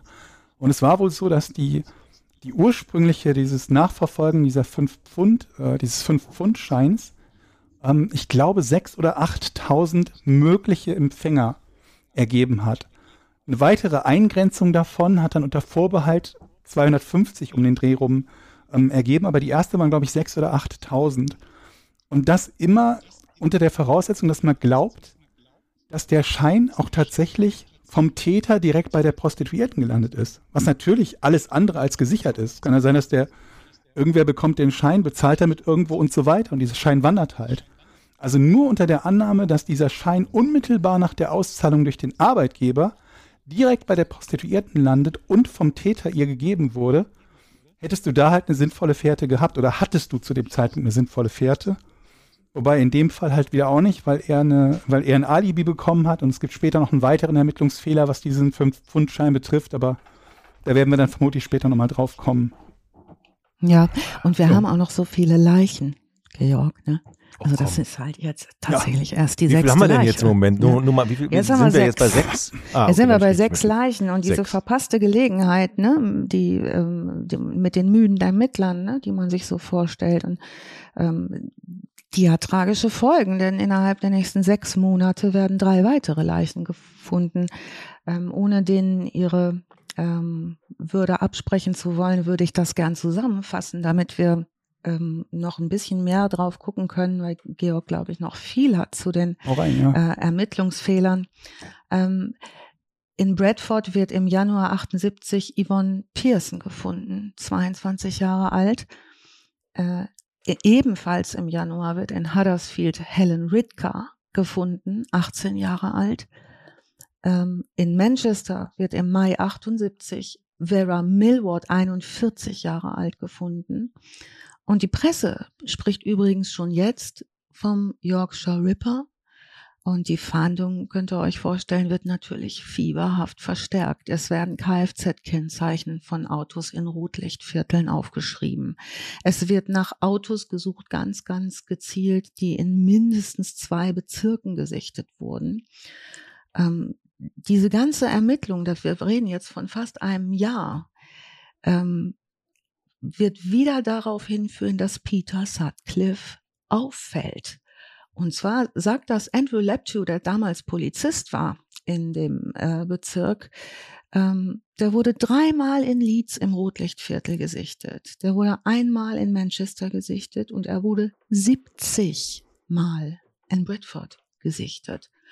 So wird er also erneut verhört. Da ist er gerade dabei, sein Haus zu renovieren und behauptet aber relativ unwirsch seinen Heimweg von der Arbeit für nun mal mitten durch Bradford. Er sei seit Ewigkeiten nicht in Leeds gewesen und was sie eigentlich von ihm wollten. Ähm, intern merkt die Polizei ein weiteres Verhör vor, weil die misstrauisch bleiben und sagen, das passt irgendwie alles nicht so wunderbar zusammen. Aber dann kommt ähm, ein weiterer Fund dazwischen, und zwar der Fund von Josephine Whittaker, 19 Jahre alt. Ähm, die wird in Halifax gefunden, gleiche Tötungsmethode im April 79. Wer von euch schnauft ins Mikro? Den höre ich die ganze Zeit atmen. So, und zwar von einem total anderen Ort. Vielleicht ist Etienne ja eingeschlafen, habe ich so lange nicht gehört. Etienne. Eddie! Aufwachen! Hör auf, Jochen, das hören Leute zum Einschlafen. Das darfst du nicht machen. Eddie, also ich jetzt natürlich nicht, Eddie. aber andere. Ich finde das total angenehm. Eddie, wir sind schon bei dem zehnten Mord Du hast es fast geschafft, Eddie. ich will weiterhören, also, weiter, ähm, weiter. Ja, ich muss, okay. aber kurz, muss aber kurz einhaken, weil wir noch eine, eine Tote übersehen haben. Nee, nicht eine Tote, Ach, aber nee. eine Angegriffene übersehen haben, die Ach, wichtig eine ist. Eine Angegriffene. Ich wollte gerade sagen, Nämlich Marilyn Moore. Die hat das, nee, nee, wir haben keine Tote übersehen, wir haben eine Angegriffene übersehen. Marilyn Moore. Und die ist, die ist wichtig, zum einen, weil sie wieder zu einer falschen Fährte führt.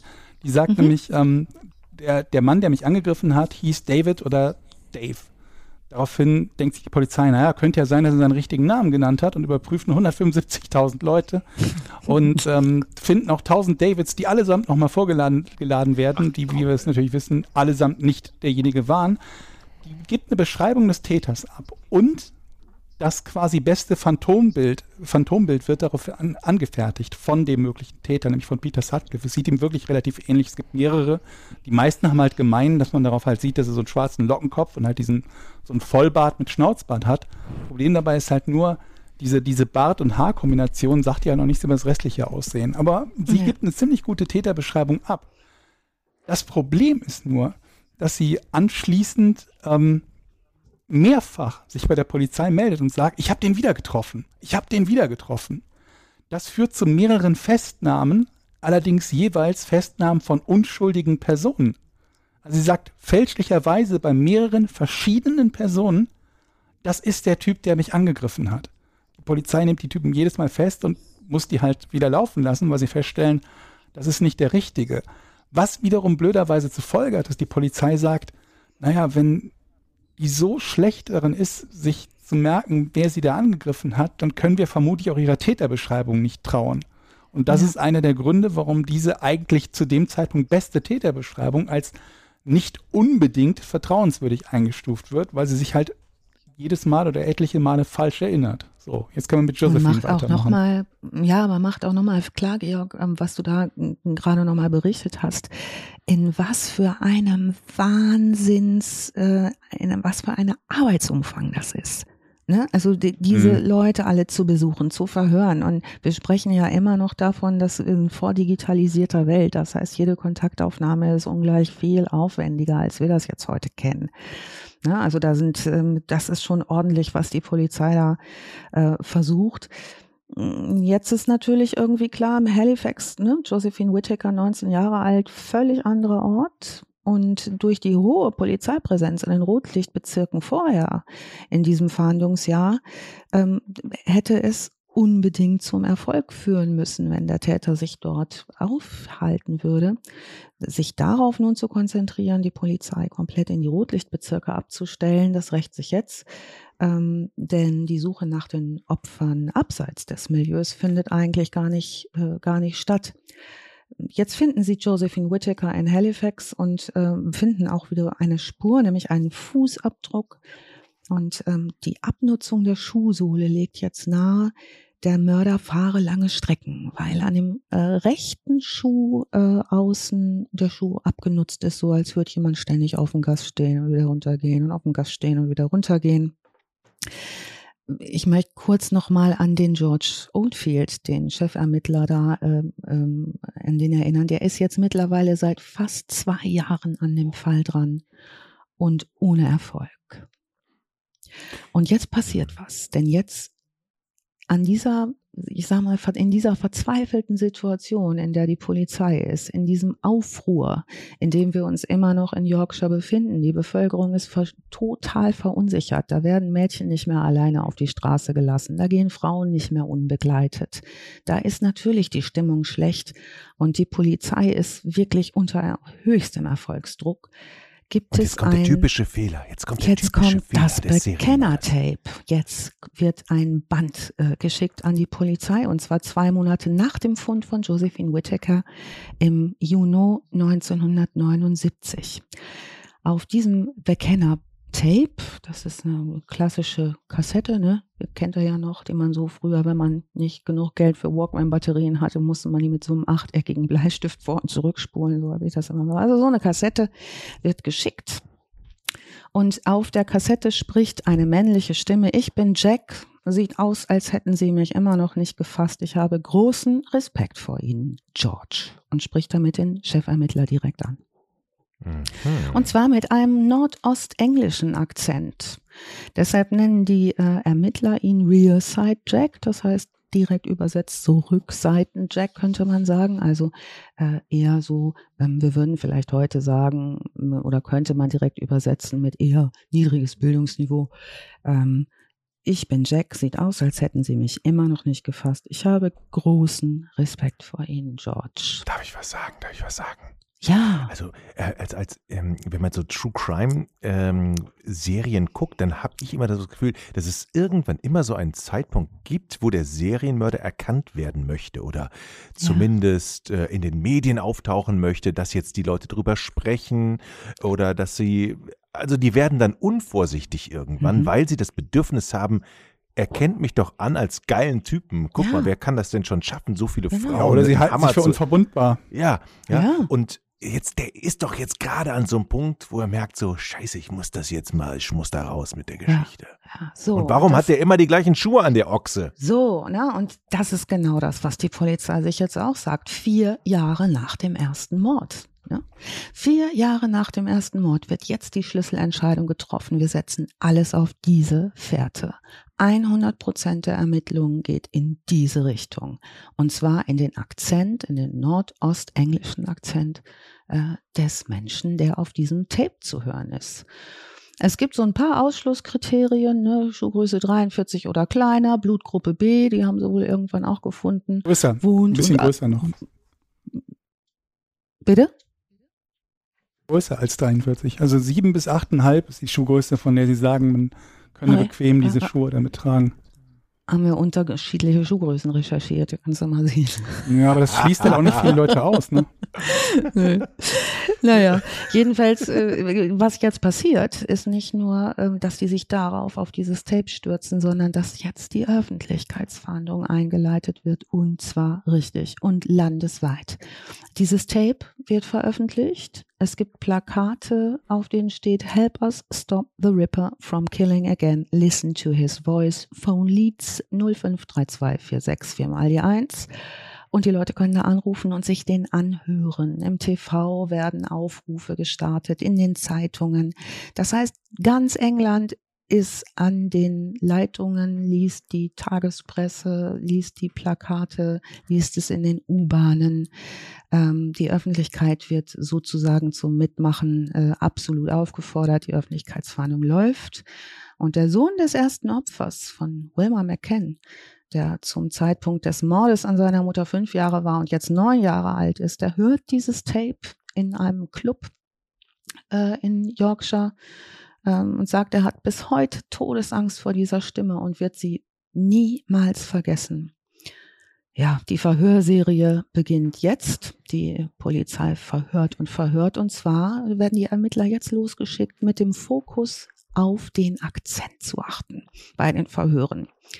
Und auch Sutcliffe wird erneut verhört, weil er in diese Kriterien reinpasst. Und zwar wird er verhört von Officer Andrew Lepto.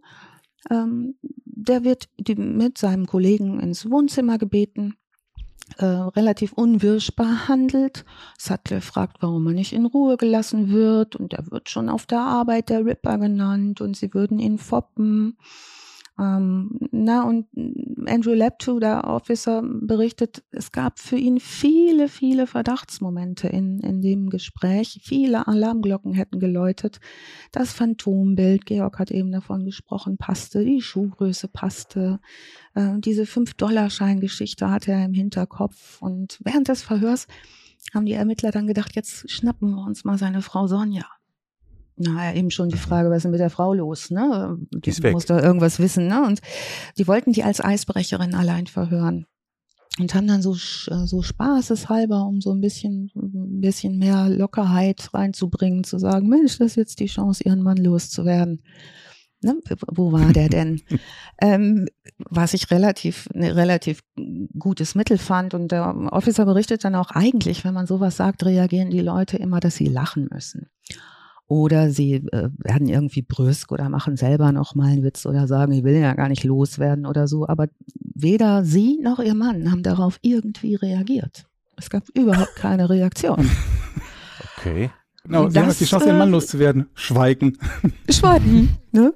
So, und Ich habe aber, also ich habe noch das- ein bisschen was an Infos zu, zu, dem, Ja. zu der Kassette, weil die eine so Ja. zentrale Rolle ähm, spielt. Es ist nicht nur die Kassette, sondern Bekenner schreiben. Es gibt beides. Es gibt äh, Briefe, die ankommen und, äh, und diese Kassette, die ankommt. Eine kleine, eine kleine Randinfo zu dieser Kassette ist, abgesehen von diesem, von diesen Sätzen, die der, der, der mutmaßliche Täter eingesprochen hat, ist noch ein Song drauf. Das, das Ende von einem Lied. Jetzt könnt ihr raten, welches es ist. Das Ende von. Äh, einem- von wann ist das? Sag nochmal Ja, das oder ich glaube sogar der komplette Song. Sind wir Welche gerade von- 79, glaube ich? 79. Et, äh, etwas von den Rolling Stones. Nee, ich, ich löse mal direkt auf. Es ist die Titelmelodie von Golden Girls. Thank you for being a friend. Natürlich gab es damals Oh Golden. Girls noch nicht, aber da ist Thank you for being Thank you a for being a friend. Was ist das bitte? Wir wissen natürlich heute nicht, ob das aus Spaß an der Freude war, dass er da seinen, genau, dass er da den, diesen, diesen äh, George äh, Dings, da den Chefermittler irgendwie tilten will, indem er dieses Lied drauf hat. Es gibt zwei Sachen, auf die sich die Polizei da konzentriert. Das eine ist der, der Akzent, den Sutcliffe nicht hat. Und das zweite ist eben die Handschrift. Also die Handschrift des Briefes und der Akzent von diesem Tape. Und die beiden Dinge zusammen, auf die konzentriert sich die Polizei. Und zwar nicht nur einfach so, weil der Typ da gesagt hat, ich bin der Ripper, sondern weil an dem Umschlag ähm, ähm, eine Speichelprobe oder Speichel gefunden wird. Und damals gab es ja noch nicht diese DNA-Analysen, wie wir sie heute kennen. Werden allerdings später noch eine Rolle spielen. Aber man konnte über den, den, den, den Speichel die Blutgruppe bestimmen. Und das war Blutgruppe B. Blutgruppe B haben 6% der Engländer. Oder gehabt, zumindest zu diesem Zeitpunkt. Und die wiederum ist identisch zu der Blutgruppe, die an einem der Opfer gefunden wurde. Also sprich, man hatte guten Grund zur Annahme zu glauben, dass das kein Zufall ist. Ne, wenn die gleiche Blutgruppe gefunden wird bei dem Brief und bei einem tatsächlichen Opfer, dann denkst du dir zumindest, ja, das könnte so ungefähr hinkommen. Und der, ähm, der, der, der Schreiber beziehungsweise der Absender der Kassette schreibt zwei Informationen oder, oder, oder beinhaltet zwei Informationen, von denen die Polizei zu dem Zeitpunkt glaubt, dass es sich um Täterwissen handelt. Dass das Sachen sind, die nur der Täter wissen kann. Sie glauben, dass es noch nicht der Öffentlichkeit bekannt ist. Also es sind im Prinzip drei Hauptfaktoren, die sie abgesehen natürlich davon, dass derjenige zugibt, es gewesen zu sein, dazu bringen, in diese Richtung zu ermitteln. Und ähm, ich glaube, ich bin mir nicht mehr ganz sicher, wer da noch alles ermittelt, aber diese eine Gruppe, die von Oldfield geleitet wird, ermittelt nur in diese Richtung. Aber es gibt, glaube ich, noch eine zweite Gruppe. Und ich bin mir nicht ganz sicher, ob die Leads war oder so, die schon von Anfang an ein bisschen Zweifel an der Echtheit dieser ähm, Bekennerschreiben hegen. So, also das ist im Ähm, Moment die. Diese Gruppe wird nicht gehört. Ne? Also es gibt da äh, tatsächlich auch intern große nicht. Zweifel. Ja. Der, Und äh, der Andrew bei Lepto, der ja, Mach du erstmal. Ja, der Lepto, der Lepto, der das Verhör ähm, von Sutcliffe und seiner Frau geführt hat, der macht natürlich über dieses Verhör noch einen schriftlichen Bericht, ne, wie sich das so gehört, wenn man in der Verwaltung arbeitet, beschreibt seine vielen Verdachtsmomente, seine Alarmglocken, die geläutet haben, dass das Phantombild passt, etc. pp. Ähm, und gibt seinen Bericht seinem Vorgesetzten und der wehrt den total ab.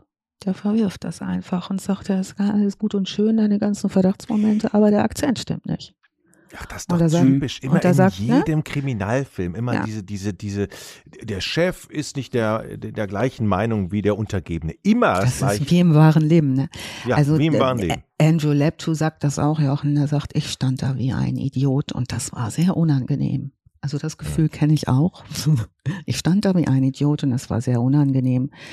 Jetzt kommt aber noch ein Ermittlungsfehler ähm, ins Spiel und zwar ähm, der Chefermittler Oldfield, der spielt Tracy Brown, von der ich ganz zu Anfang berichtet habe, die ähm, Überlebende eines Angriffs, die sich sehr lange mit ihm angstfrei unterhalten hat und ihn sehr genau erkannt hat, beziehungsweise gesehen hat, wie er aussieht und mit ihm gesprochen hat. Der spielt Tracy Brown das Band vor.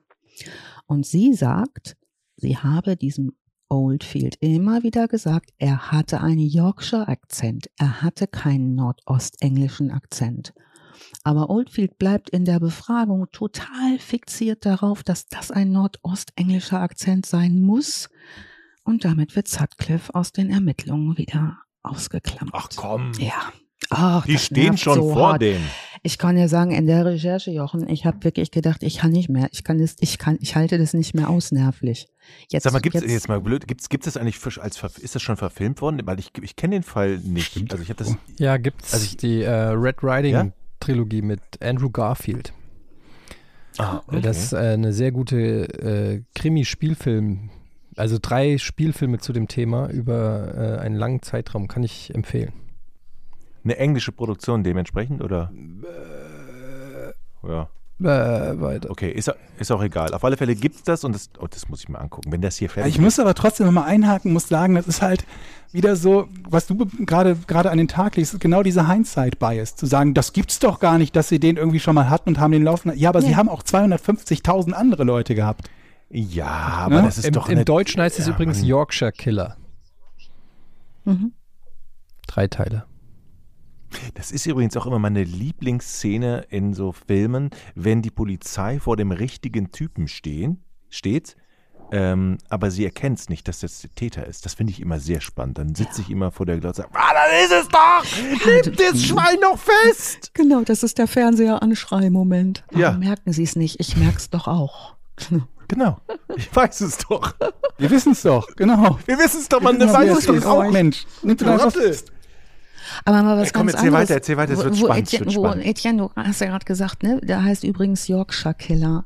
Mhm. Ähm, und wir wissen ja, dass unser Hauptdarsteller hier in unserem heutigen, in unserer heutigen Podcast-Episode in Bingley in Yorkshire geboren ist. Ähm, was glaubt ihr denn, was da wohl für eine Hunderasse gezüchtet wird? Jetzt sag nicht Yorkshire. Schäferhund. Ein Terrier. Ja, ich auch gedacht, klar.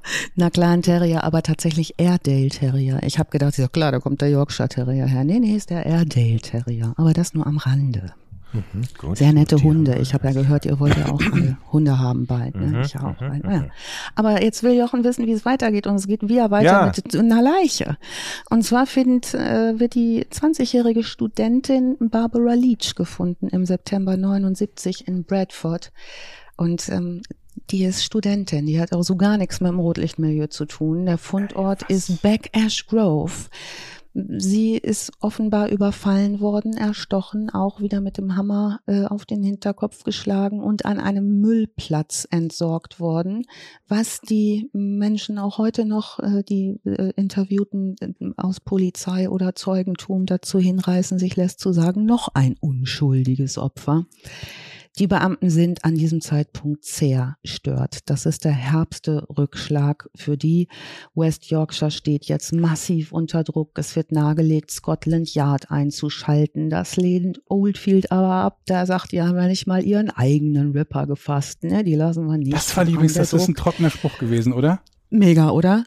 Und äh, der Druck ist mega. Also man muss sich vorstellen. Also der Gag ist, dass er sagt, ihr habt doch nicht mal Jack the Ripper gefunden vor 100 Jahren genau. oder vor was weiß ich wie vielen Jahren. Richtig. Der Kann man machen, Druck ne? ist einfach Ja, kann man machen. Wenn man noch einen guten Witz machen kann, nach dem, was man als Herr Oldfield hinter sich hat, dann war das definitiv einer. Der Druck ist jedenfalls riesengroß. Oldfield ich, ich muss noch mal ganz kurz einhaken, gerne. Alice, ganz kurz. Was mir wirklich auffällt ist, und ich glaube, da macht die Polizei einen riesengroßen Fehler aus meiner Sicht. Ja. Warum fragt die sich nicht, was haben alle Frauen gemeinsam? Das habe ich jetzt noch nicht ja. so. Die müssen doch alle was gemeinsam haben, worauf der Bastard reagiert. Ist man denn da so in diese Richtung irgendwann mal losmarschiert? Ich habe nichts gefunden. Georg, hast du was gefunden? Ach, ja, aber was hätte es denen gebracht? Also aus deiner mhm. Sicht, Jochen? Dann hätten sie ihn sofort gehabt. Aus meiner nee, Sicht ist immer, immer die Frage, ähm, was haben die Frauen gemeinsam, um auf den Täter zu kommen? Ach, ich weiß es auch nicht. Das ist doch immer die Frage im Film. Gibt es eine Gemeinsamkeit bei den Opfern? Mhm, ja, Denn dann kriegen ja. wir auch den Täter. Ja, die, die Vorgehensweise, aber die ist halt auch nicht immer ja. so identisch, wie man glauben könnte. Ne? Deswegen werden ja teilweise tatsächliche Opfer des des äh, Rippers ausgeschlossen und damit die Zeugenaussagen als irgendwo hinten in die Schublade gepackt, die eigentlich zum Täter ja. hätten führen können. Und umgekehrt gibt es dann die, die ihm fälschlicherweise zugeordnet werden. Es gibt einen Fall, und wo auch dieser Brief, auf den dieser Briefschreiber anspricht oder anspielt, dass erst Jahre später geklärt wurde, dass das tatsächlich nicht Sutcliffe war, obwohl es ihm zugeordnet wurde. Und ich glaube, das ist sogar der Fall, von dem diese falsche äh, Blutspur oder die falsche DNA-Spur, das ist am Anfang nur eine Blutspur, oder Speichelspur, wo auf die Blutgruppe geschlossen wird. Aber noch wieder so ein paar Sachen am Rande, mal abgesehen davon, dass durch diese, durch diese Briefe und ähm, die Tatsache, dass die Polizei sich dachte, vielleicht können wir diesen Brief, bevor er abgeschickt wird oder bevor er bei uns ankommt, abfangen. Und was dazu führt, dass, glaube ich, 300 Polizisten insgesamt 15 Millionen Briefe überprüfen in, in, ich weiß gar nicht, wo das war, Sunderland oder so. Mittlerweile ist es eine der teuersten ähm, Ermittlungen überhaupt. Die hat weitaus vorher, ich habe nur zu dem Zeitpunkt noch keine Pause gemacht und nicht eingehakt, hat sich schon umgerechnet, das, was wir, ähm, was heute 10 Millionen Euro waren, allein an Überstunden ähm, gekostet. Und ähm, weil so viel Polizei eingesetzt wird, um in alle Richtungen zu ermitteln, steigt die gesamte Verbrechensquote um 17 Prozent. Also alle Verbrechen in, äh, in West Yorkshire steigen um 17 Prozent in der Zeit kann man sich überlegen, wie viele Gewaltverbrechen dabei sind und sich wiederum überlegen, vermutlich wäre es für die Bevölkerung besser gewesen, wenn die Polizei gar nicht ermittelt hätte, dann wäre die Bevölkerung sicherer gewesen, als äh, nur bei diesem einen speziellen Fall alle Energie reinzustecken und dann dafür zu sorgen, dass es so viele andere Verbrechen gibt, weil keiner sich mehr um irgendwas sonst kümmern kann. Ja, aber die standen ja unter Druck, wie Alice gesagt hat, auch für die Öffentlichkeit. Die will natürlich ja, den Kopf dieses Schlingels richtig, haben. Richtig, ne? richtig. Und äh, begibt sich dadurch in eine größere Gefahr, als wenn sie die Polizei nicht unter Druck gesetzt hätten. Ja, ja, ja. Tja, also frustrierend ist das jedenfalls allemal, was da passiert seit Jahren. Und ähm, diese Unmengen Infos, dieser Oldfield hat ganz viel alleine gearbeitet. Später sagt einer seiner Kollegen, das hätte der nie schaffen können. Die Ermittlungen stagnieren. Oldfield wird als Chef der Fahndungskommission abgesetzt und die Tonbänder werden als Schwindel abgetan wir haben es mit einer Frist von elf Monaten zu tun und es wird die nächste Leiche gefunden. Das ist Margaret Walls. Sie ist 47 Jahre alt. Im August 1980 wird sie gefunden. Sie ist Beamtin. Die äh, relativ dicht dran äh, wird im November Jacqueline Hill gefunden, eine 20-jährige Studentin. Und jetzt werden sechs der landesbesten Kriminalexperten eingeschaltet und nennt sich die Ripper Super Kommission. Unter anderem ist in dieser Ripper Superkommission Stuart Kind, der ist forensischer Wissenschaftler und zwar einer der besten des Landes, der nähert sich dem Fall von einer ganz anderen Seite und jetzt wird Jochen sagen können, so langsam, endlich kommt mal endlich einer, der es kapiert ja. und der tut das Profi. auch. Genau, denn Stuart Kind, der war ähm, Offizier bei der Royal Air Force und zwar bei der Marine äh, unter anderem und ähm, kannte sich sehr, sehr gut mit Navigation aus und hat eine neue Methode in diesen Fall eingebracht der Ermittlung, nämlich Zeit, Tatort und Wohnort miteinander zu kombinieren und zu gucken, wo waren die alle. Und da sind wir vielleicht bei so äh, Merkmalen, die noch nicht so genau angeschaut wurden dieses geografische Täterprofil zu erstellen anhand von Zeit, Tatort und um den Wohnort des Täters ausfindig zu machen. Und nach dessen Analyse stellte sich raus, aha, der muss aus Bradford kommen. Und damit war Sutcliffe wieder im Visier. Ja, ähm, Also, diese, also, die, der, ja. Die, Die- also Polizei, zum dritten Mal. jetzt kann er wieder, jetzt kann er wieder befragt werden. Ähm, was aber jetzt passiert ist, dass ähm, am 2. Januar ähm, tatsächlich seine, ähm, also seine, wird er bei einer Verkehrskontrolle angehalten in Sheffield. Das ist der 2. Januar 81. Und zwar relativ blöder Grund, er hat ein Auto mit gefälschten Nummernschildern dabei, die waren gar nicht auf der Suche. Und sie halten ihn an und er nennt einen falschen Namen und in seinem Wagen befindet sich die Prostituierte Olivia Rivers. Und die fragen, ach, wer ist das denn? Und dann sagt er, ja, das ist meine Freundin. Und dann fragen die, wie heißt die denn? Und dann sagt er, das weiß ich nicht. Naja, äh, die entdecken bei ihm im Auto dann Da werden Messer, sie dann einen Hammer und einen. Strick. Da fällt ihnen auf, irgendwas stimmt hier nicht, Georg, ne? Also hier stimmt doch Das was. verstehe ich nicht. Und Warum? diese Meine beiden- Freundin, ich weiß nicht, wie sie heißt. Nee, Keine also Ich Ahnung. meine, ich habe Ich auch kenn die noch nicht so diverse lange. Frauen gedatet und war mir nicht immer sicher. Ja. Also, Ah, ja, ja, ja. Ich habe mal äh, in, einer, äh, in einer WG gewohnt mit einem, der äh, hatte so ein Roll, Rollregister mit seinen Dates, die hießen Babe 1 bis 24. Und dann immer What? eine Telefonnummer dahinter. Die hatte alle unter B. Wie davon hat 1 der umgebracht? 21. Keine, der ist mit denen ausgegangen und danach war meistens auch nur einmal. Aber dann wollten die. Ja, aber nicht siehst mehr. du, nur einmal ausgegangen. Weißt du, was Ja. das Ding geworden ist? Nee, aber ich könnte das, Das mal machen wir dann in recherchieren der für die nächste Folge. Genau, genau kommt dann ja. auch raus. Ja. Naja, jedenfalls bei dieser Verhaftung versucht er jedenfalls auch noch abzuhauen. Ne? Der merkt, jetzt wird das eng. Jetzt haben die den Strick gefunden und den Hammer und das Messer ist irgendwie blöd und haben auch Ja, gemerkt, haben dass doch. irgendwie viele andere Merkmale zutreffen und dann versucht er wegzurennen. Und so, oder er sagt, er muss noch mal pinkeln und so. Also er macht da allen möglichen Blödsinn. Ähm, naja, und jetzt wird er aber mit dem Yorkshire Ripper in Verbindung gebracht, aufs Revier geführt. Ähm, und tatsächlich nach zwei Tagen gesteht er dann die Taten und behauptet, Gott habe sie ihm befohlen, um die Prostitution auf der Welt auszurotten. Aber das waren doch zwei, mindestens zwei Opfer, die keine Prostituierten waren, dachte ich. Ja. Ja, Und die bedauert er er auch. hat, die bedauert er sehr. Das tut tut ihm leid. Also was er, was er tatsächlich tut direkt ist ähm, äh, eine ganz, ganz klare Richtung hinzugeben. Äh, zu geben. also Gott hätte ihm jetzt gesagt auf dem Revier zwei Tage später, jetzt ist die Zeit, seine Taten zu bekennen. Jetzt ist also sein Auftrag abgeschlossen. Jetzt muss er sagen, was, äh, was, man was er getan hat. Und seine Okay, Mission sei hiermit beendet und damit gesteht er diese Morde. Ja, Und jetzt kommt der Komplize ins Spiel. Jetzt komm, hör auf, wenn jetzt der Komplize ins Spiel kommt. es gibt Nee, keinen der ändert aber Komplizen, seine aber Aussage wissen, doch auch, ne? Der ändert seine Aussage ständig, der ändert seine Aussage auch später Seine Begründung ständig. auch, ne? Ja, ja. Und, ähm, Weil erst das sagte er, das war Gott, danach sagte er, glaube ich, Ja. dass, dass irgendeine Prostituierte ihn um 10 Pfund geprellt hat und er deswegen Genau. Prostituierte. Ich weiß gar nicht genau, was der Genau. noch alles sagt. Ja. Ja, da ist eine ganze Menge äh, dabei an Begründungen. Und eine seiner großen Fähigkeiten ist wohl auch, äh, mit Worten sehr gut umgehen zu können. Wie schon sein Vater von ihm als kleinem Jungen sagte, laufen kann er nicht gut, aber reden kann er. Und das macht er später ganz genauso weiter. Übrigens später auch, als er dann endlich verhaftet ist und lange, lange im Gefängnis sitzt. Ähm, da kommen wir später nochmal drauf. Jedenfalls haben sie ihn jetzt, Jochen. Endlich. Ja, ne, geschnappt. Ende. So, und der Gerichtsprozess beginnt auch im Mai schon und der dauert auch nur zwei Wochen. Der, die sehen überhaupt nicht ein. Er hat so eingeleitet, ne, Gott hat mir befohlen und so meine Mission.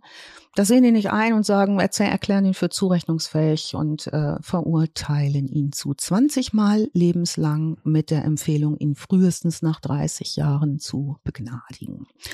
Ähm, während seiner Haftzeit tauscht er übrigens seinen Nachnamen gegen den Geburtsnamen seiner Mutter Kuhnen aus. Ähm, und Mhm. verliert 1997, w- versucht ein Mithäftling ihn zu ermorden, da wird er noch ein Auge los.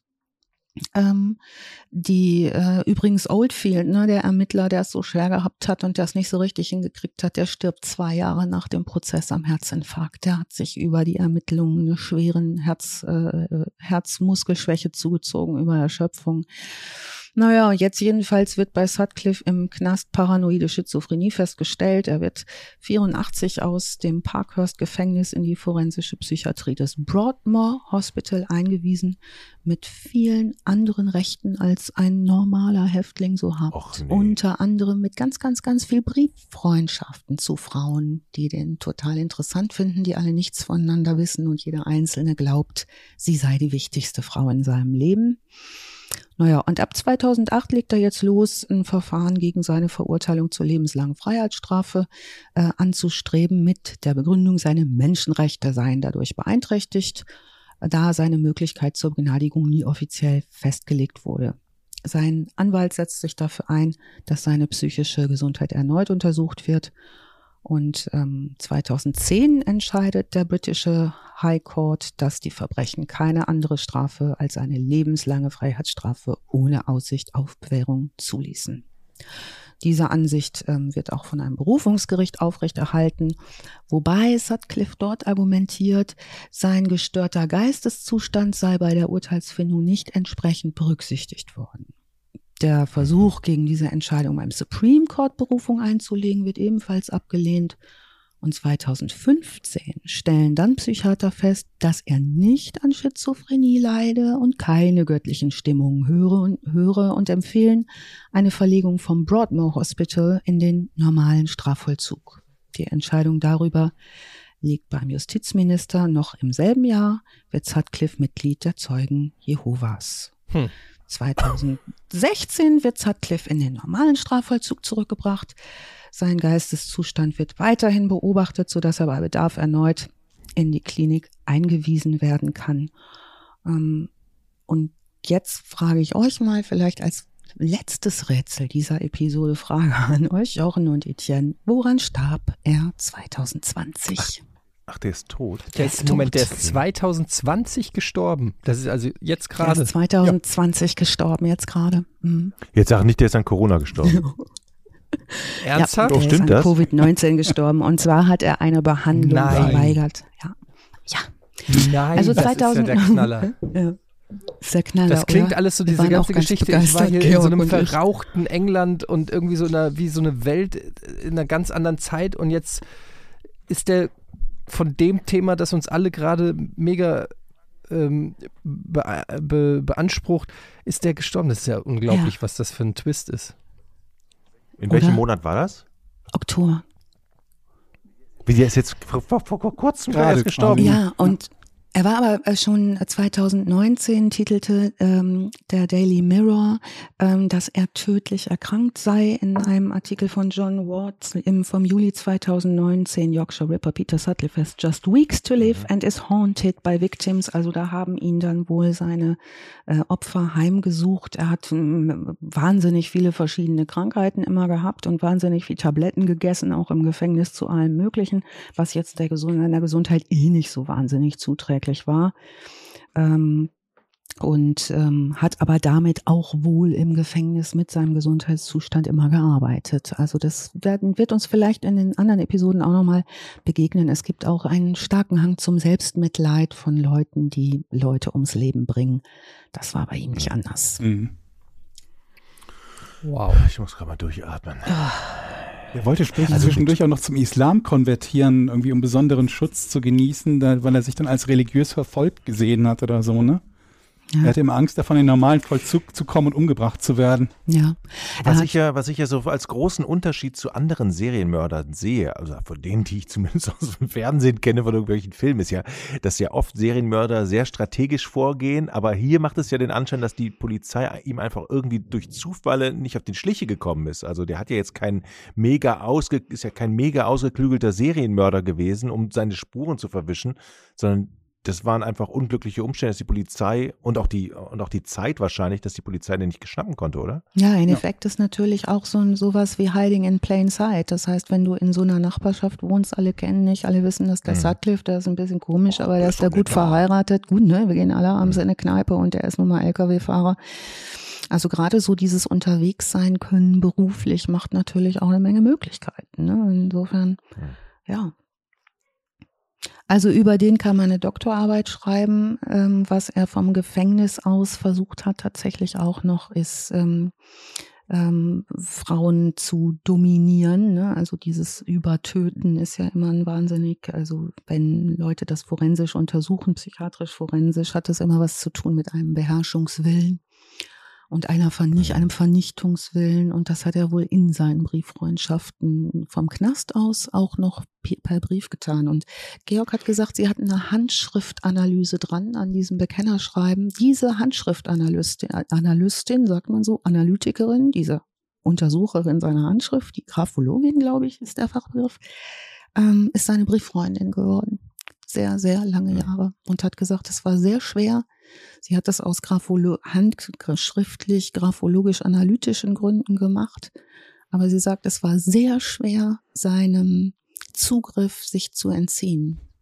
Der hat äh, immer wieder äh, Schmeicheln, Kontakt aufgenommen, Das ist ja Wahnsinn. Das ist sowieso so ein Phänomen, ähm, was man oft hört bei Frauen, die sich zu solchen Leuten hingezogen fühlen. Ja. Ne? Und ähm, egal wie die behandelt werden, sie kehren oft zurück oder können die nicht fallen lassen oder finden noch Sympathien für Männer, die sich so unglaublich äh, schlecht, schlecht Da behandeln. gibt es ja auch einen Ja. Begriff, da gibt es ja auch, wie heißt das, irgend so ein Syndrom Ja. oder so, wo man sich in seinen Kidnapper verliebt oder so. Wie heißt das nochmal?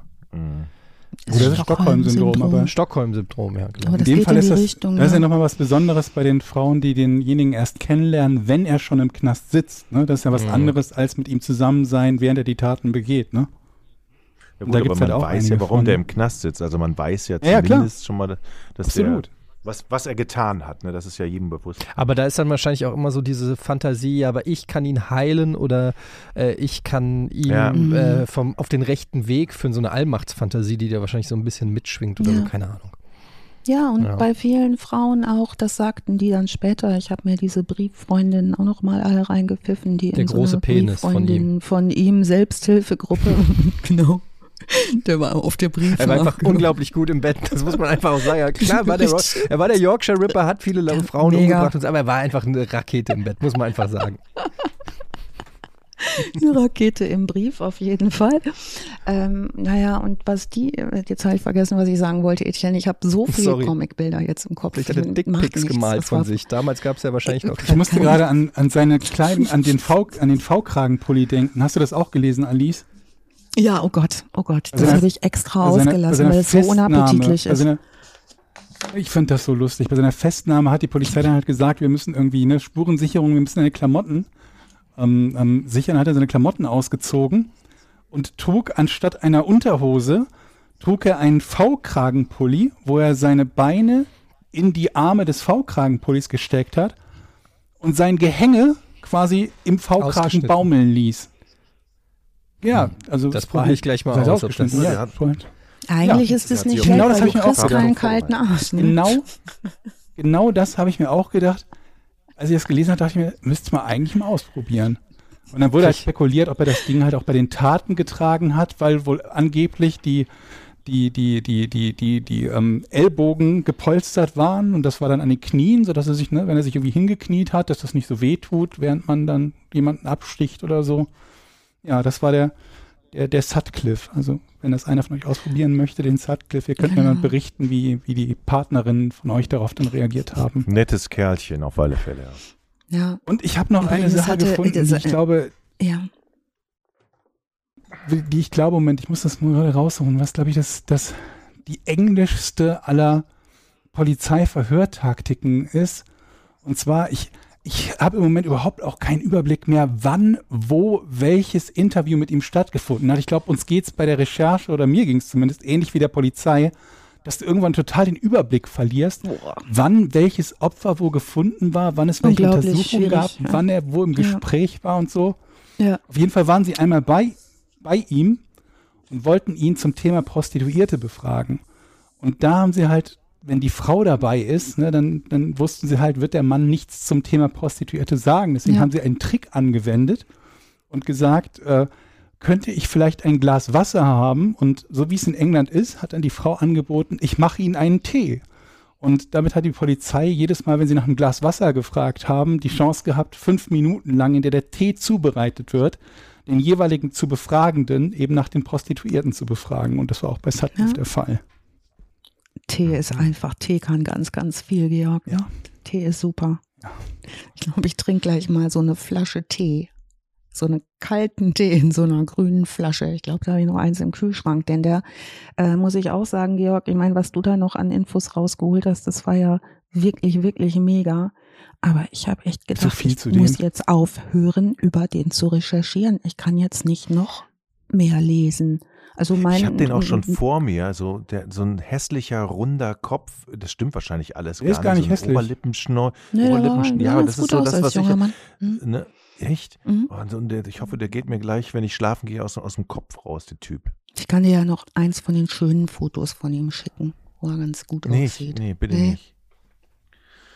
Ja. Ja, ich, ich muss sagen, ich bin richtig perplex. Das war ähm, mega spannend zuzuhören. Und ähm, das war mein erster True Crime Podcast von Anfang bis Ende. Also sowohl zum Zuhören als auch zum Mitmachen. Und es hat mega Bock gemacht. Jetzt äh, verstehe ich so ein bisschen, Georg, warum du da so Bock drauf hast, irgendwie. Ja, wir haben noch ein paar, Ist wir schon- haben noch ein paar Fälle schon rausgeholt. Wir können ja schon mal so ein bisschen einen kleinen, einen kleinen, Aus, einen kleinen Ausblick geben an diejenigen, die uns gerade zugehört haben. Das ist jetzt die erste Folge. Wir planen auf jeden Fall mal quasi als Testballon vier Folgen zu machen. Und dann schauen wir, wie es, wie es euch gefällt, wie es euch gefallen hat, wie es uns gefällt. Und dann überlegen wir uns halt, wie, wie oft und in welcher Form wir weitermachen. Ne? Ja, also gerne Können wir schon einen geben, Teaser machen, ne? was beim Auf nächsten Mal als Thema rankommt? Beim nächsten Können wir schon mal einen Teaser machen, was wir als nächstes Thema ja, vorbereiten? beim nächsten oder? Mal wird's, beim nächsten Mal geht's um eine Dame. Um eine Eine Mörderin. echt interessante Dame. Mhm. Mhm. Durfte ich sagen, Georg, ne? Durftest du, ja. Ich habe gerade überlegt, was, äh, unter Umständen mit einem anderen gerechnet, aber dann halte ich den noch geheim, mit dem ich gerade eigentlich gerechnet hatte. Sag mal, so, werden die das eigentlich weniger? halten. werden es we also ich habe immer das Gefühl, wenn man so Serienmörder und so, wir reden immer so 70er, 50er, 60er, manchmal 80er, aber kann es sein, dass so Serienmörder so, dass es weniger werden oder dass die vielleicht immer Ja. besser werden und man sie nicht kriegt oder sowas? Nee, es, es, es werden weniger. Also ich habe mir die Zahlen dazu angeguckt. Es gibt eine ziemlich große Datenbank zu dem Thema, die auch irgendwie jährlich aktualisiert wird. Und ich glaube, die Hochzeit, ich müsste nachgucken, wann genau die Hochzeit war. Ich glaube, die war so in den 70er, 80er Jahren. Und jetzt äh, wird es deshalb weniger, weil ähm, die, die Untersuchungsmethoden viel besser geworden sind. Vor allen Dingen die DNA. Also DNA-Überprüfungen sorgen halt dafür, dass wenn jemand irgendwie wegen Gewaltverbrechen mal ähm, festgenommen wurde, dass du oft eine DNA-Probe hast und dann beim nächsten Fall, wenn es dann ein Mord ist, das direkt zuordnen kannst und es erst gar nicht dazu kommt, dass derjenige zum Serienmörder wird. Mhm. Und also ich meine irgendwie gelesen zu haben, dass so die, die Hochzeit, dass wir das Zahlen aus den USA, ähm, waren irgendwie in einem Jahrzehnt, ich bin mir nicht sicher, ob es 1000 oder, oder 800 Täter oder Opfer waren. Und jetzt ist es, glaube ich, auf so ein Viertel von diesem Wert runter. Also es ist massiv gesunken. Ich Also- danke euch für diesen, diesen wunderbaren Ausflug. Ich bin echt begeistert, wie viel Zeit man in so wahnsinnige Typen investieren kann. Und ich möchte gar nicht wissen, wie viel, wie viel Stunden ihr da recherchiert habt und auf welchen Seiten ihr unterwegs wart. Äh, echt großes Kino. Ja, es macht immer sagen. Spaß. Also es macht echt immer Spaß, dann den Kram zusammenzukramen, sich Sachen anzugucken, durchzulesen, anzuhören, Dokus zu schauen und so. Gerade wenn es so viel gibt wie bei Sutcliffe. Das ist nicht bei jedem Fall so, den wir in Zukunft geplant haben. Ja. Ich würde sagen, ihr geht jetzt nochmal den Fall durch und sucht mal den Grund, warum ihr unterschiedliche Schuhgrößen herausgefunden Ja, genau. habt. Na, dann, Nee, wir haben die Das gleiche Schuhgröße. bis jetzt. Nee, es war die gleiche Schuhgröße, nur hat die Polizei hat gesagt, es ist halt diese Schuhgröße 7 oder größer. Sie haben halt gesagt, wenn man größere Füße hat, kann man diese Schuhe auch noch bequem tragen. okay.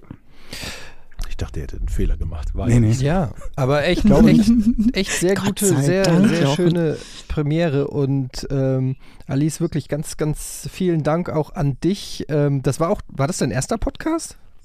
Oder hast du schon Ja, einen das war Podcast mein gemacht? erster Podcast. Vielen Dank. Wow, Nee, noch sehr, nie. sensationell. Also wirklich, ähm, und so eine angenehme Stimme. Also ich höre mir den selber nochmal an heute Nacht zum Einschlafen. Also äh, im Positiven. Ich, Dankeschön. ich, ich finde das so angenehm. Und äh, ja, das war's mit Verbrechen ohne richtigen Namen. Erste Folge. Wir sind sehr gespannt auf euer Feedback. Was hat euch gefallen, was hat euch nicht gefallen? Ähm, da sind wir wirklich sehr, sehr interessant, weil wir ja sowas in der Form auch noch nicht gemacht haben. Also äh, schreibt es gern mal dazu. Und ich sage jetzt noch nicht, dann sehen, hören wir uns nächste Woche, weil wir wissen noch nicht genau, wann das sein wird, aber dann hören wir uns beim nächsten Mal. Das wird es auf jeden Fall geben. Ja? So sieht's Okay. aus. Alles klar, dann macht's gut. Tschüss. Tschüss. Danke Tschüss. euch. Tschüss. Tschüss.